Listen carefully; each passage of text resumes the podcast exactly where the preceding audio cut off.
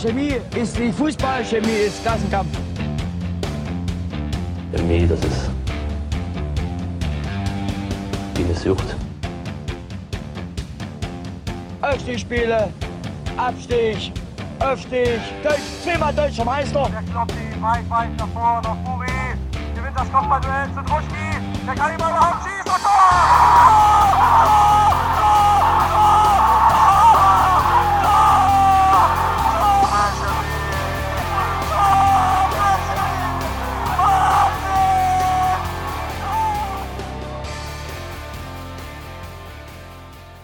Hallo und herzlich willkommen zu einer neuen Folge Chemisches Element. Mein Name ist Jonas und wir sind hier heute in einer etwas größeren Runde beisammen, denn wir haben einen besonderen Gast. Aber ich stelle erstmal kurz alle anderen äh, bekannten Stimmen vor. Zwar ist Bastian wieder da. Hallo. Äh, Lochi ist hier. Schönen guten Abend. Äh, Nils ist da. Guten Abend. Und äh, live zugeschaltet ist uns heute äh, Flo Schmidt. Hallo Flo. Hallo zusammen.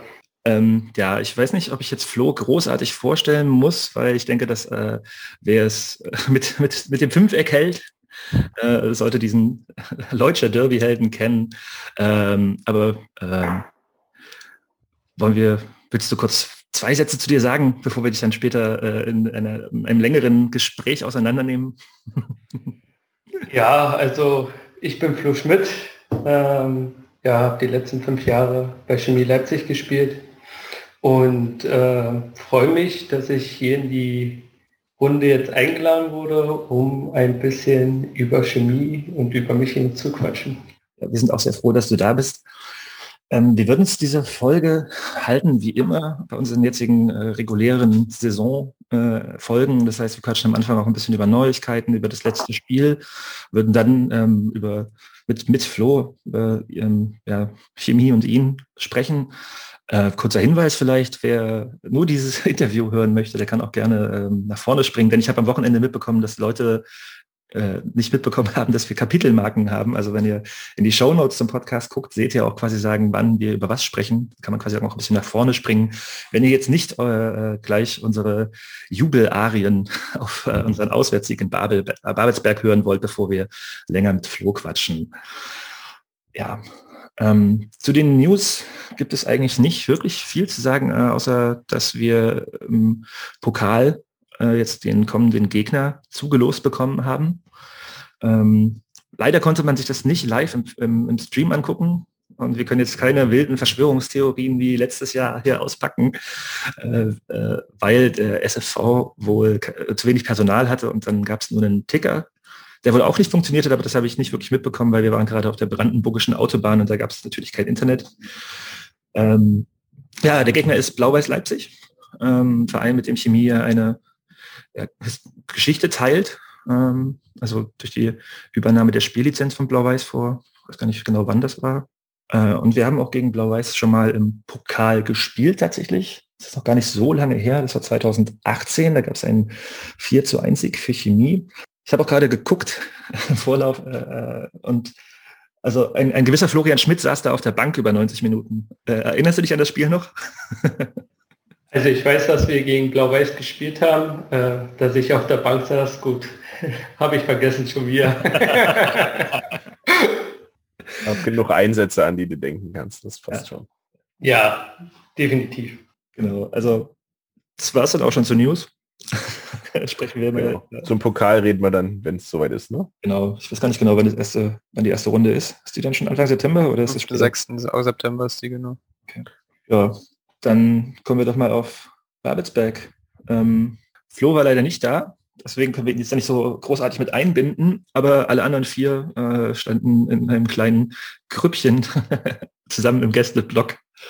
Ähm, erzähl doch mal, ähm, Bastian, es war ja für dich das erste Spiel nach, äh, ich habe Twitter hast du geschrieben, nach elf Monaten. Also für mich persönlich war es das erste Spiel im Stadion nach elf Monaten und ähm, ich habe irgendwie jetzt noch so ein Dauergrinsen auf den Lippen, weil äh, es war echt ein tolles Erlebnis, muss ich ganz ehrlich sagen, von vorne bis hinten mit allem, was dazugehört, mit dem ganzen Umfeld. Es war sehr positiv. Ähm, ich habe mich da irgendwie sehr wohl gefühlt. Also ich finde auch Babelsberg trotz dieser ganzen Geschichte um Daniel Frahn, die wir beim letzten Mal so auf bereitet hatten.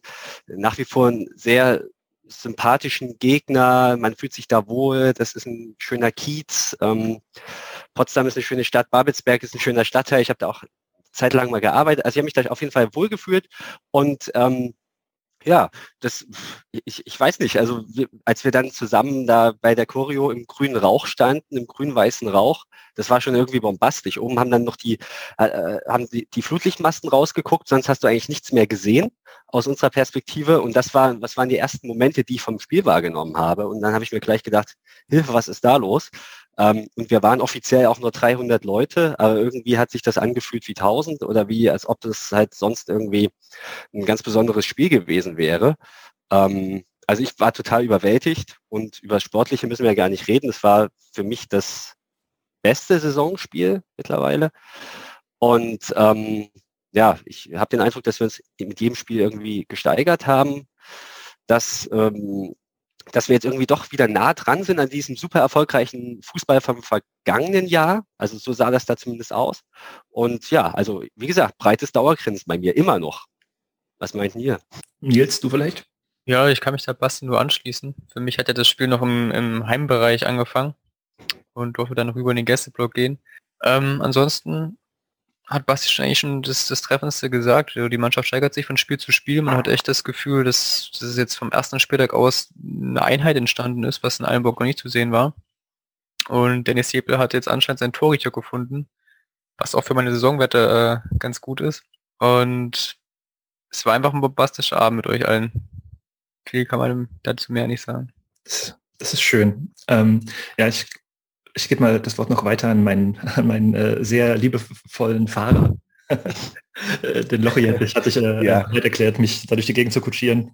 Also wir, äh, wir zwei, aber Nils eigentlich auch, wir votieren ja diese Saison hier zum Allesfahrer bisher. Mhm. Äh, einmal, einmal beruflich äh, ein Spiel verpasst. Es war ein Heimspiel, also auswärts haben wir alles mitgenommen bisher. Ähm, ja, also das war die Fahrt an sich oder, oder äh, der Auswärtstrip war natürlich super. Ähm, Freitagabend Flutlicht. Äh, für mich das erste Mal im Kali war echt schön. Ich fand das, finde das eigentlich ein ganz gutes Stadion. Von der Anreise her war das super entspannt. Äh, und äh, auch Organisation war super. Wir waren super schnell drin. Ähm, das war alles, alles echt gut. Äh, ja, dann ging es natürlich los mit dem, mit dem Rauch und diesen ganz leichten Lüftchen, was den Rauch so richtig dick über übers Spielfeld geschoben hat. Ähm, das war schon Gänsehaut pur. Ähm, spielerisch ging es dann ja auch wirklich richtig gut los. Wir hatten vorher ja ein bisschen äh, Bedenken zwecks der Ausstellung, weil äh, Stefane ja gefehlt hat. Wusste man nicht so richtig. Hm, ist ja schon ein sehr wichtiger Zielspieler da für, unser, für unseren Angriffs Angriffsbemühungen und wussten da nicht so richtig, wo es hingeht. Ähm, da so, da dazu Flo Kirstein vorne im Mittelsturm, Wahnsinn. Also unglaublich. Der hat gegen diese zwei Hühn kaum einen Zweikampf verloren. Der hat ganz viele Bälle festgemacht oder dann zumindest erlaufen und also das war, pff, der sah aus wie Jan Koller in besten Tagen da vorne. äh, also es war wirklich beeindruckend gut. Ähm, wir gehen ja mit ein bisschen Glück äh, in Führung durch diesen abgefälschten Schuss äh, aus, einer, aus einer Angriffsaktion von Babelsberg her.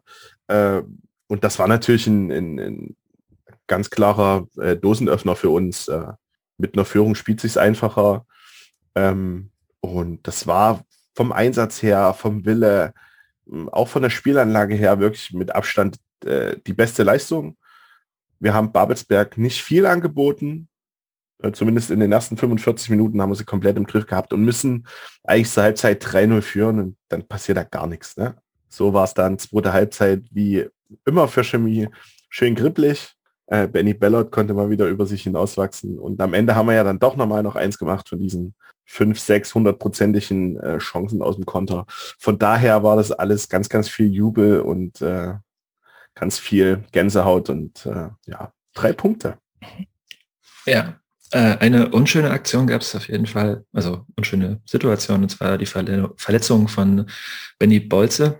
Ähm, in der ersten Halbzeit, glaube ich, war es noch schon, ne? Dass er runter musste leider. Ähm, weiß da zufällig jemand hier in der Runde, wie es ihm geht? Ja. Ja. Ähm, kam gerade, äh, Jens hat vor einer halben Stunde oder so noch einen Sportwasserartikel ähm, hochgeschossen ähm, mit Aussicht auf morgen. Es äh, ist nicht so schlimm. Es ist nur eine Zerrung. Ähm, sieben bis zehn Tage. Also kein Muskelfaserriss, nicht mehrere Wochen. Sieben bis zehn Tage ist so die aktuelle Prognose, die auch raus ist. Okay. Alles halb so wild. Gut. Also aber wird er trotzdem jetzt zwei Spiele fehlen. Ja. Ja, vielleicht noch meine äh, zwei Sätze zum Spiel. Ähm, ja, war total cool. Also ich war leider, äh, als der Rauch losging und das Spiel losging, stand ich gerade noch in der Bierschlange und musste, musste äh, den Mob versorgen. äh, deswegen habe ich das gar nicht so genau mitbekommen. Äh, ja, aber danach war das halt einfach, also das frühe Tor hat mega gut getan und die Stimmung war bombastisch. Äh, ich hatte auch kurz Angst, weil ich am nächsten Tag arbeiten musste und meine Stimme dafür brauche. Äh, kurz Angst, dass ich nicht, äh, dass es nicht richtig geht. Hatte auch bis mittags Halsschmerzen, aber dann ging es wieder. Ja, wir müssen halt eigentlich viel früher das 2-0 machen und also das, diese, diese Rettungstat von ähm, Benjamin Bellot habe ich auch gar nicht so gesehen, weil da die Fahnen davor waren, als ich das dann im, im, äh, also in der Zusammenfassung mir angeguckt habe, war das schon so ein Oh fuck. Also so, wenn Daniel Freiner in der 90 Minute den Ausgleich schießt vor unserem Block, so das hätte, das hätte. Aber ist ja alles gut gegangen. Äh, schön von Tom Müller, wie er den Ball erobert. Benny Schmidt, dass er den Ball also dann rüberschiebt und Jeppel das zweite Tor macht die Saison. Ich habe ihn ja auch am Anfang als den, äh, der die meisten Tore schießt, dieses Jahr getippt. Deswegen ist gut, dass er jetzt mal damit angefangen hat. Ähm, Genau, ansonsten eine Sache, die mich halt gestört hat, das habe ich auch auf Twitter geschrieben, war diese Dauerbeschallung des Gästeblocks mit lauter Musik nach Abpfiff, was man sich in Babelsberg auch echt schenken kann. Also das, das, dass da halt irgendwie die Auswärtsfans mit lauter Musik beschallt werden, damit sie bitte nach Hause gehen. Das Licht wird ausgemacht, obwohl wir halt noch feiern wollen. So. Also hat es auch keinen gestört, wir sind geblieben, aber es ist halt einfach irgendwie eine Unart, die man sich eigentlich auch schenken kann.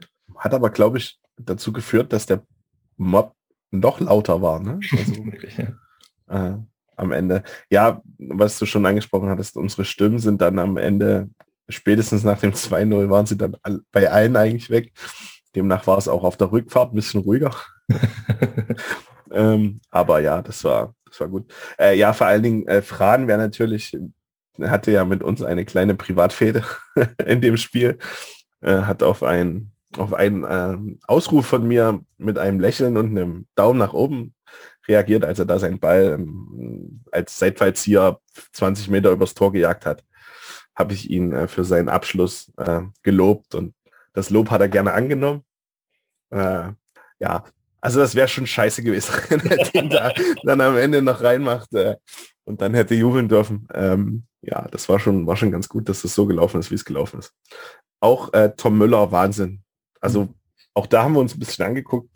Äh, der ist ja, glaube ich, direkt für Kirsche auch gekommen, oder? Mhm. Vor, vorne reingegangen. Ähm, und hat dann äh, quasi äh, Kirsches Position vorne im zentralen Angriff übernommen. Äh, und er hat es auch super gemacht, hat sich reingehauen, hat auch wirklich viele Zweikämpfe gewonnen.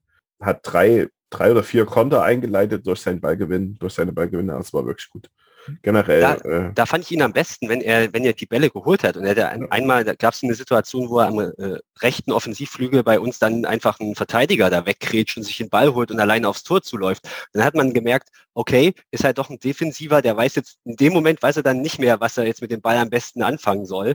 Ähm, aber er hatte ganz viele Situationen und am Ende hat er ja auch das Tor mit, äh, das 2 zu 0 mit eingeleitet. Das war, und ich fand es auch mutig, also genau diesen, diesen Move zu machen, also diese Einwechslung zu machen. Ich meine, vielleicht kann da ja auch Flo irgendwie was dazu sagen. Es ist ja schon, schon unkonventionell, wenn du jetzt einfach einen defensiven äh, Kurzverschluss noch reinhaust, ohne und dann aber nicht um zu mauern, sondern ähm, um halt äh, versuchen, vorne irgendwie Bälle zu gewinnen und Konter einzuleiten, ganz offensichtlich. Und der Plan ist ja auch aufgegangen.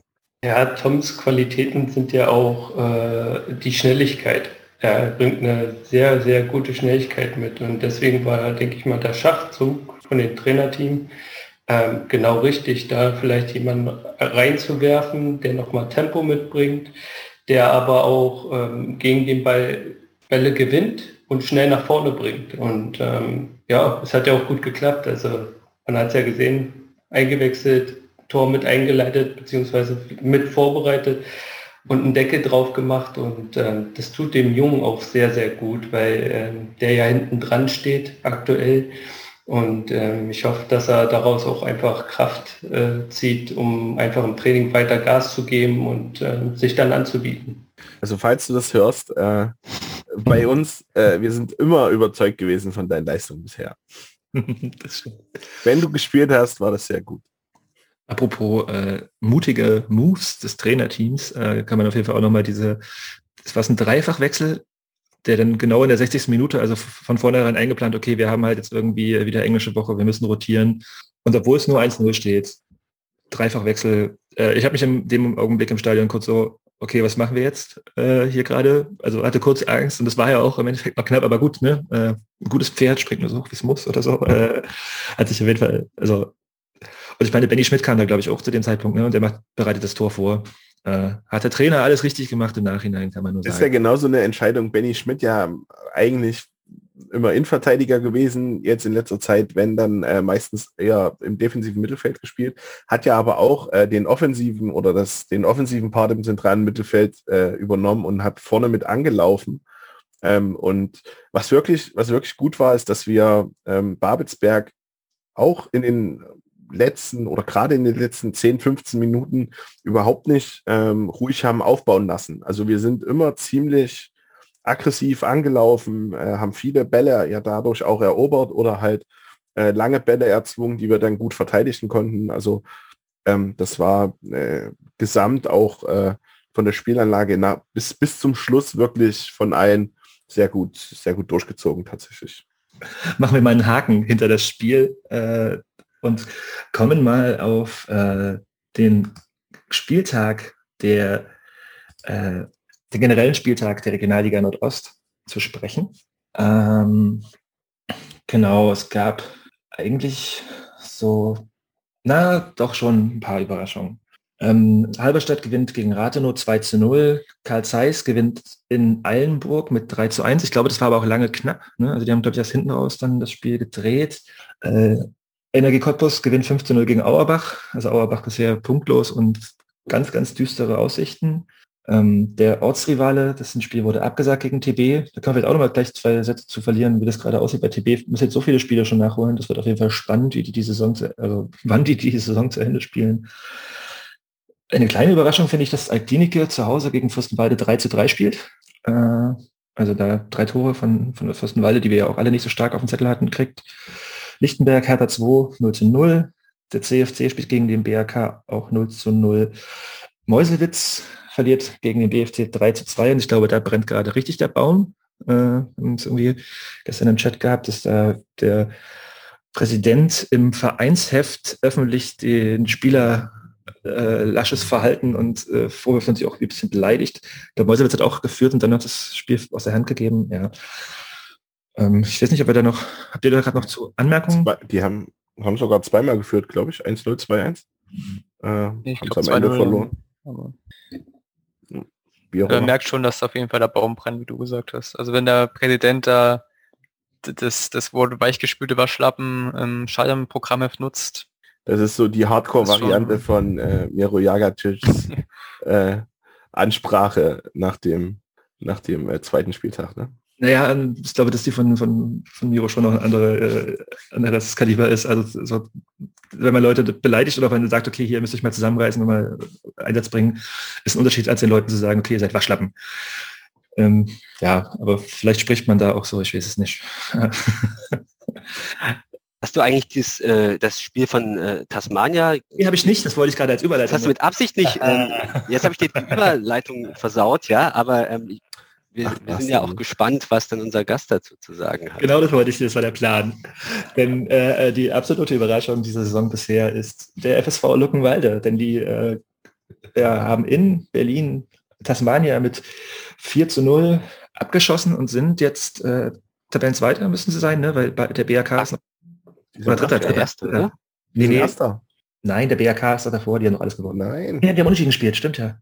Ne, vor allen Dingen, vor allen Dingen, genau. Und äh, Luckenwalde hat aufgrund der äh, vier Tore jetzt ist äh, 14 zu 2, das ist äh, sehr gut, ist deutlich vorne im Torverhältnis. Achso, ja, stimmt. Bei äh, also Dynamo kann sie noch überholen, theoretisch, aber die haben ja wegen dem Pokalspiel ein Spiel weniger. Ja, genau. Deswegen war ich gerade auf Platz zwei. Okay, dann anders gesagt. Flo, Dein Jugendverein, wo du herkommst, ist Tabellenführer der Regionalliga Nordost nach fünf Spieltagen. Hättest du das vor der Saison gedacht?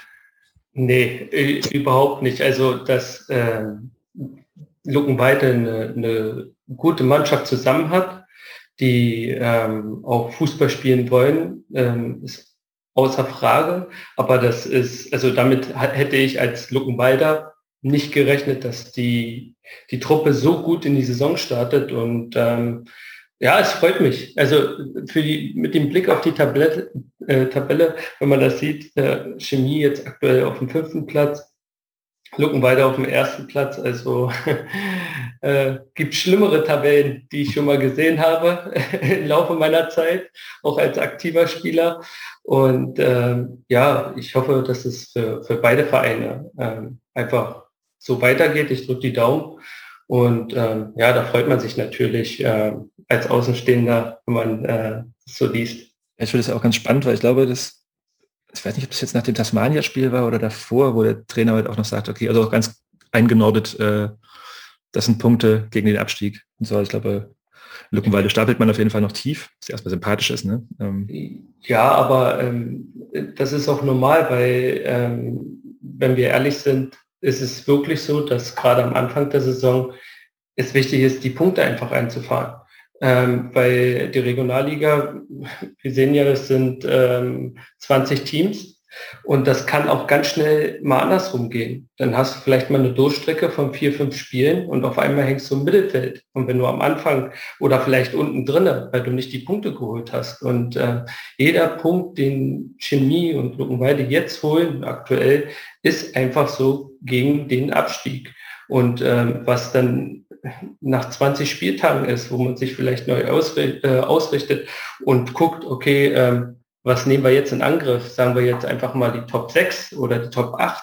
Ähm, das ist nochmal was anderes. Aber am Anfang geht es wirklich erstmal darum, einfach äh, ja, die Punkte einzuheimsen und dann ähm, ja etwas ruhiger in die Spiele auch zu gehen. Sonst, ich kenne es ja selber, ist ein ungeheimer Druck, der trotzdem auf einen lastet, wenn du einfach unten drin bist und dann irgendwann die Pistole auf der Brust hast und weißt, du musst punkten, weil wenn du nicht punktest, äh, geht es noch weiter runter oder andere Mannschaften äh, ziehen einfach mit den Punkten davon. Und deswegen ähm, ja, ist es schön, so zu sehen, wie es jetzt aktuell ist. Sieht auch nicht, also ich, ich habe jetzt gerade mal einen Spielplan geschaut. Ähm, die haben ähm, bis auf äh, Cottbus am ersten Spieltag natürlich auch jetzt äh, die Mannschaften oder Gegner gehabt, die jetzt generell nicht so weit oben stehen, aber äh, die haben vor allen Dingen jetzt als nächstes Babelsberg, Lichtenberg und Hertha 2, ähm, bis sie dann äh, auf uns treffen. Ähm, und ich denke, da ist noch einiges an Punkten drin bis zum Spiel gegen uns dann. Äh, also die, die können sich da wahrscheinlich jetzt erstmal auch oben festsetzen. Und äh, ja, dann dann wird sich halt zeigen, dann geht es gegen uns, Chemnitz, BFC, Dynamo, äh, dann Rathenow und dann Jena, also da kommen dann die harten, nehme ich mal an, oder etwas härteren Brocken, was man jetzt so denkt, äh, kommen dann auch hintereinander. Ähm, aber es ist auf jeden Fall überraschend. Ähm, vor allen Dingen, dass sie so viele Tore machen. Ne? Also ja, aber, aber, aber wie gesagt, Luckenweide hat einen wirklich guten, sehr guten Kader zusammen und äh, ich bekomme es ja etwas interner mit, dadurch, dass mein Cousin ja immer noch bei Luckenwalde spielt mhm. und ähm, ja, weiß auch, dass, dass es gut läuft in der Mannschaft und wenn du dann mal in so einem kleinen Rausch bist und äh, das Selbstvertrauen ist da und äh, bestimmte Mechanismen einfach miteinander greifen und äh, dann geht das ganz schnell, dann hat man einfach mal eine kleine Siegesserie, auch in der Regionalliga. Wir, wir, können ja jetzt hier völlig uneitel sagen, dass die meisten von uns, glaube ich, Luckenwalde auf dem Zettel hatten, nämlich für ganz unten. Also, also ich, ich, ich sage das jetzt ganz ehrlich, haben wir hier auch besprochen. Für mich war Luckenwalde irgendwie ein, auf jeden Fall im erweiterten Kreis der Abstiegskandidaten. Flo, wo würdest du denn Luckenwalde so von den, von den Strukturen und nominell her sehen, rein sportlich jetzt? Also wie, du bist vielleicht, du sagst, du bist nicht ganz so überrascht, weil du Kontakt äh, in die Mannschaft hast ähm, und weil es dein Heimatverein ist. Aber was, was ist denn jetzt so ein realistisches äh, Ziel oder eine realistische Platzierung, die Luckenwalde einfahren kann? realistisch einfach, denke ich, aus meiner Sicht, ist immer noch der Klassenerhalt. Dass die jetzt so gut gestartet sind, ist jetzt der Optimalfall. Ich glaube, die wenigsten haben einfach auch damit gerechnet, dass man jetzt nach den Spieltagen schon einfach ganz oben steht. Es ging ja, wie gesagt, jetzt darum, immer von Spiel zu Spiel zu denken, die Punkte einzufahren. Und äh, ja, das realistische Ziel ist, denke ich mal, von, von Luckenweide äh, unter die ersten zehn zu kommen, vielleicht auch äh, tiefer gestapelt unter die, die besten zwölf. Ähm, aber wie gesagt, die haben einen guten Kader zusammen und wenn, wenn die Mannschaft so weiterspielt, werden die mit dem Abstieg nichts zu tun haben. Ich sag's leise, weil, wie gesagt, Mechanismen im Fußball sind manchmal sehr verrückt. Es kann genauso in die andere Richtung gehen und mal acht Spiele komplett verlieren. Deswegen, ähm, wie gesagt, freut es mich für Chemie, dass Chemie jetzt in der Spur ist und oben dabei ist und ähm, Luckenweide eben ganz oben ist. Aber wie gesagt, vorsichtig alles immer sehen. Ähm, ist eine Momentaufnahme und dann äh, muss man mal schauen, wie es in, ja, nach den nächsten fünf Spielen aussieht, am zehnten Spieltag beziehungsweise am 15. Spieltag. Und ja, dann äh, sind wir auch ein bisschen schlauer. Das ist natürlich eine brutal lange Saison dieses Jahr. Ne? Da auf jeden Fall, auf jeden Fall. Kann sehr viel passieren, ja. Auch mit den englischen Wochen und ähm, Lucken, Luckenweide, Luckenweide, das sind ja auch keine Vollprofis, die gehen auch, äh, wie bei uns im Verein bei Chemie, äh, arbeiten, machen Studium äh, oder eine Ausbildung. Und ähm, da ist das dann schon, gerade die englischen Wochen, die zehren dann ein. Also nicht nur mental, sondern auch physisch. Und äh, Deswegen muss man mal schauen, jetzt nach den englischen Wochen, äh, ja, wo jeder steht, äh, wie viele Ausfälle vielleicht jeder hat. Ihr habt es schon erwähnt mit Bolle, der sich jetzt verletzt hatte. Und ähm, das kann schnell mal gehen, dass dann durch, durch äh, die hohe Belastung einfach mal drei, vier Spieler wegbrechen und äh, vielleicht auch drei, vier Führungsspieler wegbrechen und dann auf einmal verändert sich das Spiel auch ein bisschen egal ob es jetzt Luckenweide oder Chemie ist. Und äh, da kann man immer nur hoffen, dass, äh, oder aus meiner Sicht ist der Kader breit genug gut aufgestellt bei Chemie, dass man das auch abfangen kann. Und am Wochenende hat man das auch gesehen, äh, dass der Trainer doch Spieler jetzt wie er reingehauen hat, äh, die das dann auch zurückzahlen. Und äh, jeder wird gebraucht. Das ist immer das Motto gewesen, äh, der Trainer. Und ähm, über die Saison gesehen, gerade bei bei 20 Mannschaften, das äh, ist schon brutal und da wird auch, wie gesagt, jeder gebraucht. Nur vielleicht kannst du mir, wo wir gerade bei diesem Thema sind, Amateure versus Profis, das hast du ja zumindest angeschnitten. Das ist eine Frage, die mich persönlich wirklich umtreibt als Fußball, als, als sehr interessierter Laie, sage ich jetzt mal. Wie ist es denn möglich, dass, man könnte jetzt despektierlich sagen, Feierabendfußballer ähm, sehr oft äh, die Möglichkeit haben, nicht nur mitzuhalten mit absoluten Vollprofis, die äh, direkt aus der zweiten, aus der dritten Liga kommen, die ähm, nichts, den ganzen Tag nichts anderes machen, außer Fußball spielen und wahrscheinlich damit auch nicht mal überbelastet sind. Wie kann es, wie ist das zu erklären, dass äh, immer wieder Amateurmannschaften oder Halbprofimannschaften ganz vorne mitspielen können? Sicherlich selten ganz, ganz vorne landen, aber ähm, ja, für mich ist das ein ganz großes Rätsel und es gibt ja wahrscheinlich kaum eine andere Liga, außer die vierte, wo es solche Klassenunterschiede wirklich gibt. Ähm, woanders sind die, ist das sehr viel klarer verteilt. Die vierte Liga, also Regionalliga, ist äh, gerade im Osten ist, ist es brutal, weil äh, man, man kann da wirklich von einer Zweiklassengesellschaft sprechen. Die, die Vollprofis, und auf der anderen Seite die Amateure, die eben arbeiten gehen, studieren oder eine Ausbildung machen. Und äh, auf die Frage zurückzukommen, wie kompensiert man das? Man kann das nur kompensieren in dem Fall, dass man ähm, fit ist, richtig fit ist, dass man eine gute Vorbereitung hatte, äh, weitestgehend verletzungsfrei natürlich durchkommt, äh, nicht nur durch die Vorbereitung, auch durch die Saison und ähm, natürlich verzichtet auf viele Sachen, ähm, auf Geburtstage, wo man sich zurücknimmt oder äh, Ausflüge, ähm, Urlaube, ähm, Familie und Freunde beziehungsweise Partner äh, muss in der Zeit sehr, sehr viel zurückstecken. Und ich weiß sehr selber, wie es bei mir war mit meiner Freundin, die viel zurückstecken musste. Und ähm, am Ende des Tages ist dann auch die Geschlossenheit der Mannschaft. Wie gut ist das Team? Wie, wie gut sind die Mechanismen innerhalb des Teams? Ja, lassen sich die Jüngeren von den Älteren äh, viel sagen? Ähm, ziehen alle an einem gleichen Strang? Haben alle das gleiche Ziel? Ähm, oder kommen eben viele Spieler einfach nur zum Verein, um das als Sprungbrett zu nehmen, um zu sagen, okay, in einem Jahr bin ich wieder weg oder möchte ich Teil eines Projektes sein, wo ich äh, ja die nächsten Jahre mitziehe.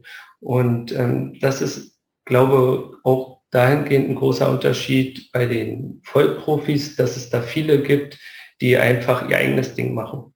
Und wenn äh, das dann natürlich irgendwo anfängt zu humoren und äh, äh, dann nicht die Mechanismen zusammen funktionieren und äh, man gegeneinander spielt oder schießt, dann können natürlich auch die, sag ich mal in Anführungsstrichen, Amateure auch gegen die Vollprofis voll mithalten oder die auch besiegen. Und ähm, ja, man, wie gesagt, es, es, man wird es sehen jetzt nach den englischen Wochen und auch im Laufe der Saison dann, äh, wie krass die Tabelle kippen kann oder nicht kippen kann aufgrund Vollprofitum oder Amateure. Und äh, deswegen gut ab vor, vor allen Vereinen, wo, wo noch nicht auf Vollprofitum umgestellt wurde, die das wirklich mit Herzblut und äh, ganz viel Leidenschaft versuchen, gegen äh, die Vollprofis hinwegzumachen. Ich würde hier gerne vielleicht schon mal einen äh, Medientipp einstreuen. Und zwar ja. äh, gibt es ähm, bei Märkischen Rasen, den hatten wir auch schon mal hier empfohlen, hat äh, Micha Fritz äh, eine Folge auch über Luckenwalde gemacht und dann mit dem Vereinsverantwortlichen gesprochen. Der ist auf jeden Fall sehr hörenswert und da hört man auch nochmal so, wie das in Luckenwalde funktioniert mit dem, wir bauen halt Strukturen auf, bevor wir halt irgendwie die nächste Liga in Angriff nehmen. Also ich glaube, das ist auch so ein bisschen Spitzen dabei, die man auch vielleicht auf Chemie beziehen kann. Ich weiß nicht ganz genau, wie das da so gemeint ist, aber wir gesagt haben, okay, wir haben erst unser Flutlicht gebaut und dann haben wir den Regionalliga-Aufstieg in Angriff genommen. Aber auch so was die ganze Gästeblock-Trennung und so weiter und so fort. Wir hatten es ja auch über Eilenbock aufgeregt, wo das halt semi funktioniert. Und äh, ich glaube, es geht dann auch um, um Tasmania, aber Luckenwalde halt irgendwie, da wird eine ganz äh, ja, bodenständige Arbeit gemacht. Und das ist ja auch echt, glaube ich, ein kleines, kleiner Ort. Da würde ich aber auch irgendwie dich fragen, Flo. Äh, genau, ich war nämlich, als wir in Babelsberg äh, reingefahren sind, kam uns ein Bus entgegen, auf dem stand drauf, dass er nach Luckenwalde fährt. Äh, wo liegt denn Luckenwalde genau eigentlich? Wie ist Luckenwalde? Äh, wie ist es da aufzuwachsen? Wie ist es da Fußball zu lernen? Genau. Ähm, Luckenwalde ist ähm, 40, glaube 40, 50 Kilometer südlich von Babelsberg. Ähm, wenn ich mich nicht recht täusche, äh, von der Kilometeranzahl auf jeden Fall, äh, ja, fährt man zu seine 35, 40 Minuten ähm, mittlerweile durch die Schnellstraße. Und ja, Luckenwalde ähm, ist eine kleine, kleine Stadt äh, in Teltow-Fleming. Ähm, ich hatte eine schöne Kindheit dort. Ähm, ja, auch ist kurios, eben wie ich dann auch zum Fußball gekommen bin. Mit sechs Jahren vorher bin ich, habe ich mit Tennis angefangen und hatte es ausprobiert, ob das was für mich ist. Und ähm, das hat dann am Ende nicht so viel Spaß gemacht. Und äh, wo ich dann mit meiner Mom ähm, den Tennisplatz verlassen habe, bin ich an dem Fußballplatz vorbeigelaufen. Und damals äh, stand der Kunstrasenplatz dort noch nicht. Ähm, und die ganze Anlage, so wie sie jetzt dort ist, war, war bei weitem nicht so schick aufgebaut, wie es jetzt äh, sich darstellt. Und ähm, es war ein Ascheplatz und ich habe auf einmal den Jungs zugeguckt, wie sie Fußball gespielt haben. Und die hatten alle Spaß, sind motiviert den Ball hinterher gerannt und ich stand dann eine halbe Stunde da und meine Mutter wollte aber nach Hause. Dann habe ich irgendwann gesagt, okay, Mom, das möchte ich machen. Hatte aber keine Ahnung, keinen Bezug erstmal äh, zum Fußball und äh, ja, dann äh, sind wir mal zum Probetraining hingegangen und dann ja, hat es alles seinen Lauf genommen. Ähm, und ähm, ja, wie gesagt, Luckenweide ähm, ist, ist ein kleines, schönes Fleckchen für mich persönlich wo ich mich gerne zurückziehe, auch mal, wenn ich äh, meine Familie treffe oder auch Freunde. Und ähm, ja, wie gesagt, ich habe die Zeit dort in der Jugend, ähm, bis ich ja zwölf war, sehr genossen, weil ich ja dann auf die Sportschule gegangen bin und ähm, ja, versucht habe, andere Wege einzuschlagen, fußballerisch. Ich weiß nicht, ob der Rest jetzt noch Fragen zu äh, Luckenwalde und Flo's äh, Sozialisation da hat. Ähm, Flo, vielleicht noch, mit wie vielen Jahren hast du angefangen mit Fußballspielen? Was, wann war diese Szene, die du jetzt gerade beschrieben hast? Mit, mit sechs Jahren. Mit sechs Jahren hat das angefangen und ähm, ja, wie gesagt, äh, die Liebe zum Fußball hat sich dann relativ schnell entwickelt. Und äh, ob man dann eben mit dem Ball ins Bett gegangen ist oder äh, am liebsten länger vom Fernseher gesessen äh, hätte oder wollte äh, und nicht durfte. Und äh, ja, wie gesagt, äh, man erinnert sich immer wieder gerne an die Zeit zurück, weil ja auch bestimmte Trainer, die ich hatte, einen ähm, geprägt haben, einfach auch menschlich geprägt haben. Also ich hatte das Glück, dass ich wirklich ähm, aus meiner Sicht gute Trainer hatte, hatte die ähm, zwischenmenschlich auch mit mir gut agiert haben und mir quasi den Spaß am Fußball immer weiter vermittelt haben. Und deswegen ähm, bin ich auch dabei geblieben, weil ich kannte auch viele, die dann ja nicht diesen Spaß entwickelt haben, ähm, die dann mit der Zeit aufgehört haben. Und bei mir ist es Gott sei Dank bis jetzt immer noch so geblieben. Kommen wir vielleicht zur Sportschule, also weil ähm, laut Transfermarkt bist du 2004 dann zu Energie Cottbus gegangen. Das Richtig. War 12? Also was du also ich habe mich gefragt, ich formuliere es mal anders, äh, weil ab 2004 gab es ja dann die neu eingeführten Nachwuchsleistungszentren. Ähm, ist das, also war das sowas, was du da gemacht hast schon oder war das in Cottbus schon da oder bist du, wie bist du da hingekommen? Also ähm, nach Cottbus bin ich durch die Sichtungsturniere, die äh, immer stattgefunden haben, äh, hingekommen, äh, über Auswahlverfahren, dass man sich zeigen musste und irgendwann ähm, hatte ich dann aber die, die Auswahl zwischen Union Berlin und Cottbus. Erstmal nur die Sportschule Cottbus, dass ich weiter äh, Luckenwalde Fußball spiele, so wie ich das noch zwei Jahre lang gemacht habe, oder eben zur Union Berlin zu gehen. Und ähm, die Strukturen waren damals in Cottbus besser mit Internat, Sportschule, Trainingsplätzen ähm, und natürlich ähm, ein Freund von mir, äh, ein Jahr älter war, ähm, ist natürlich aus dem gleichen Verein äh, mit mir nach Cottbus gegangen. Und dann fiel es auch für mich leichter, ähm, sich erstens weg von den Eltern ähm, wieder zurechtzufinden und natürlich jemanden an der Seite zu haben, dem man vertraut, beziehungsweise äh, der einem auch Kraft gibt und äh, auch unterstützt. Und ähm, das hatte ich mit Danny, Danny Shahin, der äh, ja einen guten Weg eingeschlagen ist. Also man kann jetzt sagen, er hat den Weg geschafft, Profi zu werden und ich habe ihn leider nicht geschafft.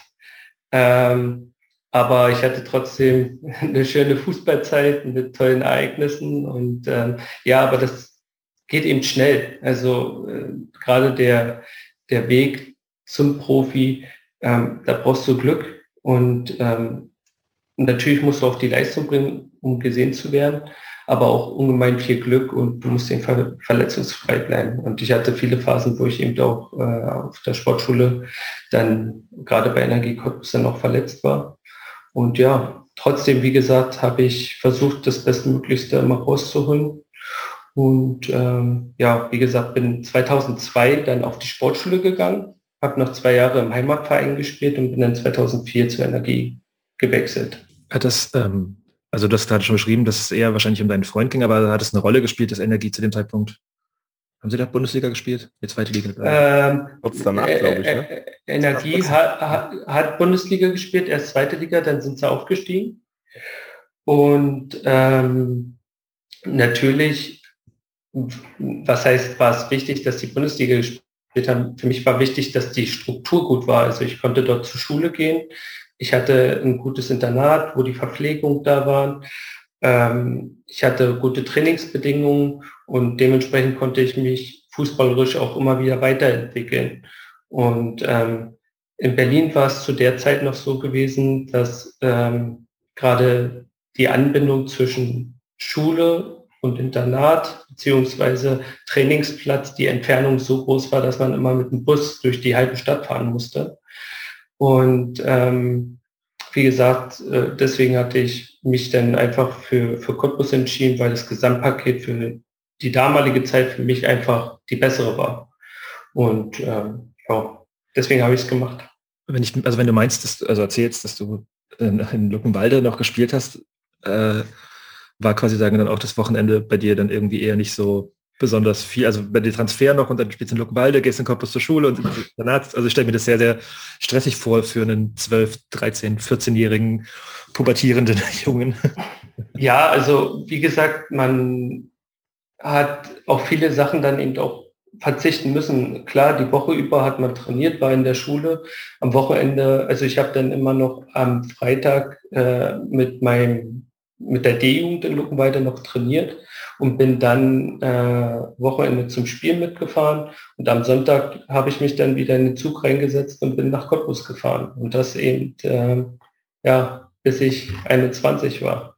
Beziehungsweise dann in dem Männerbereich bin ich nicht mehr so oft nach Luckenweide gefahren aber im Juniorenbereich also bis zu den A-Junioren ähm, ja war es dann so dass ich am Wochenende versucht habe, immer mal für zwei Tage nach Hause zu kommen nach dem Spiel, wenn möglich, wenn wir nicht unbedingt Sonntag gespielt haben.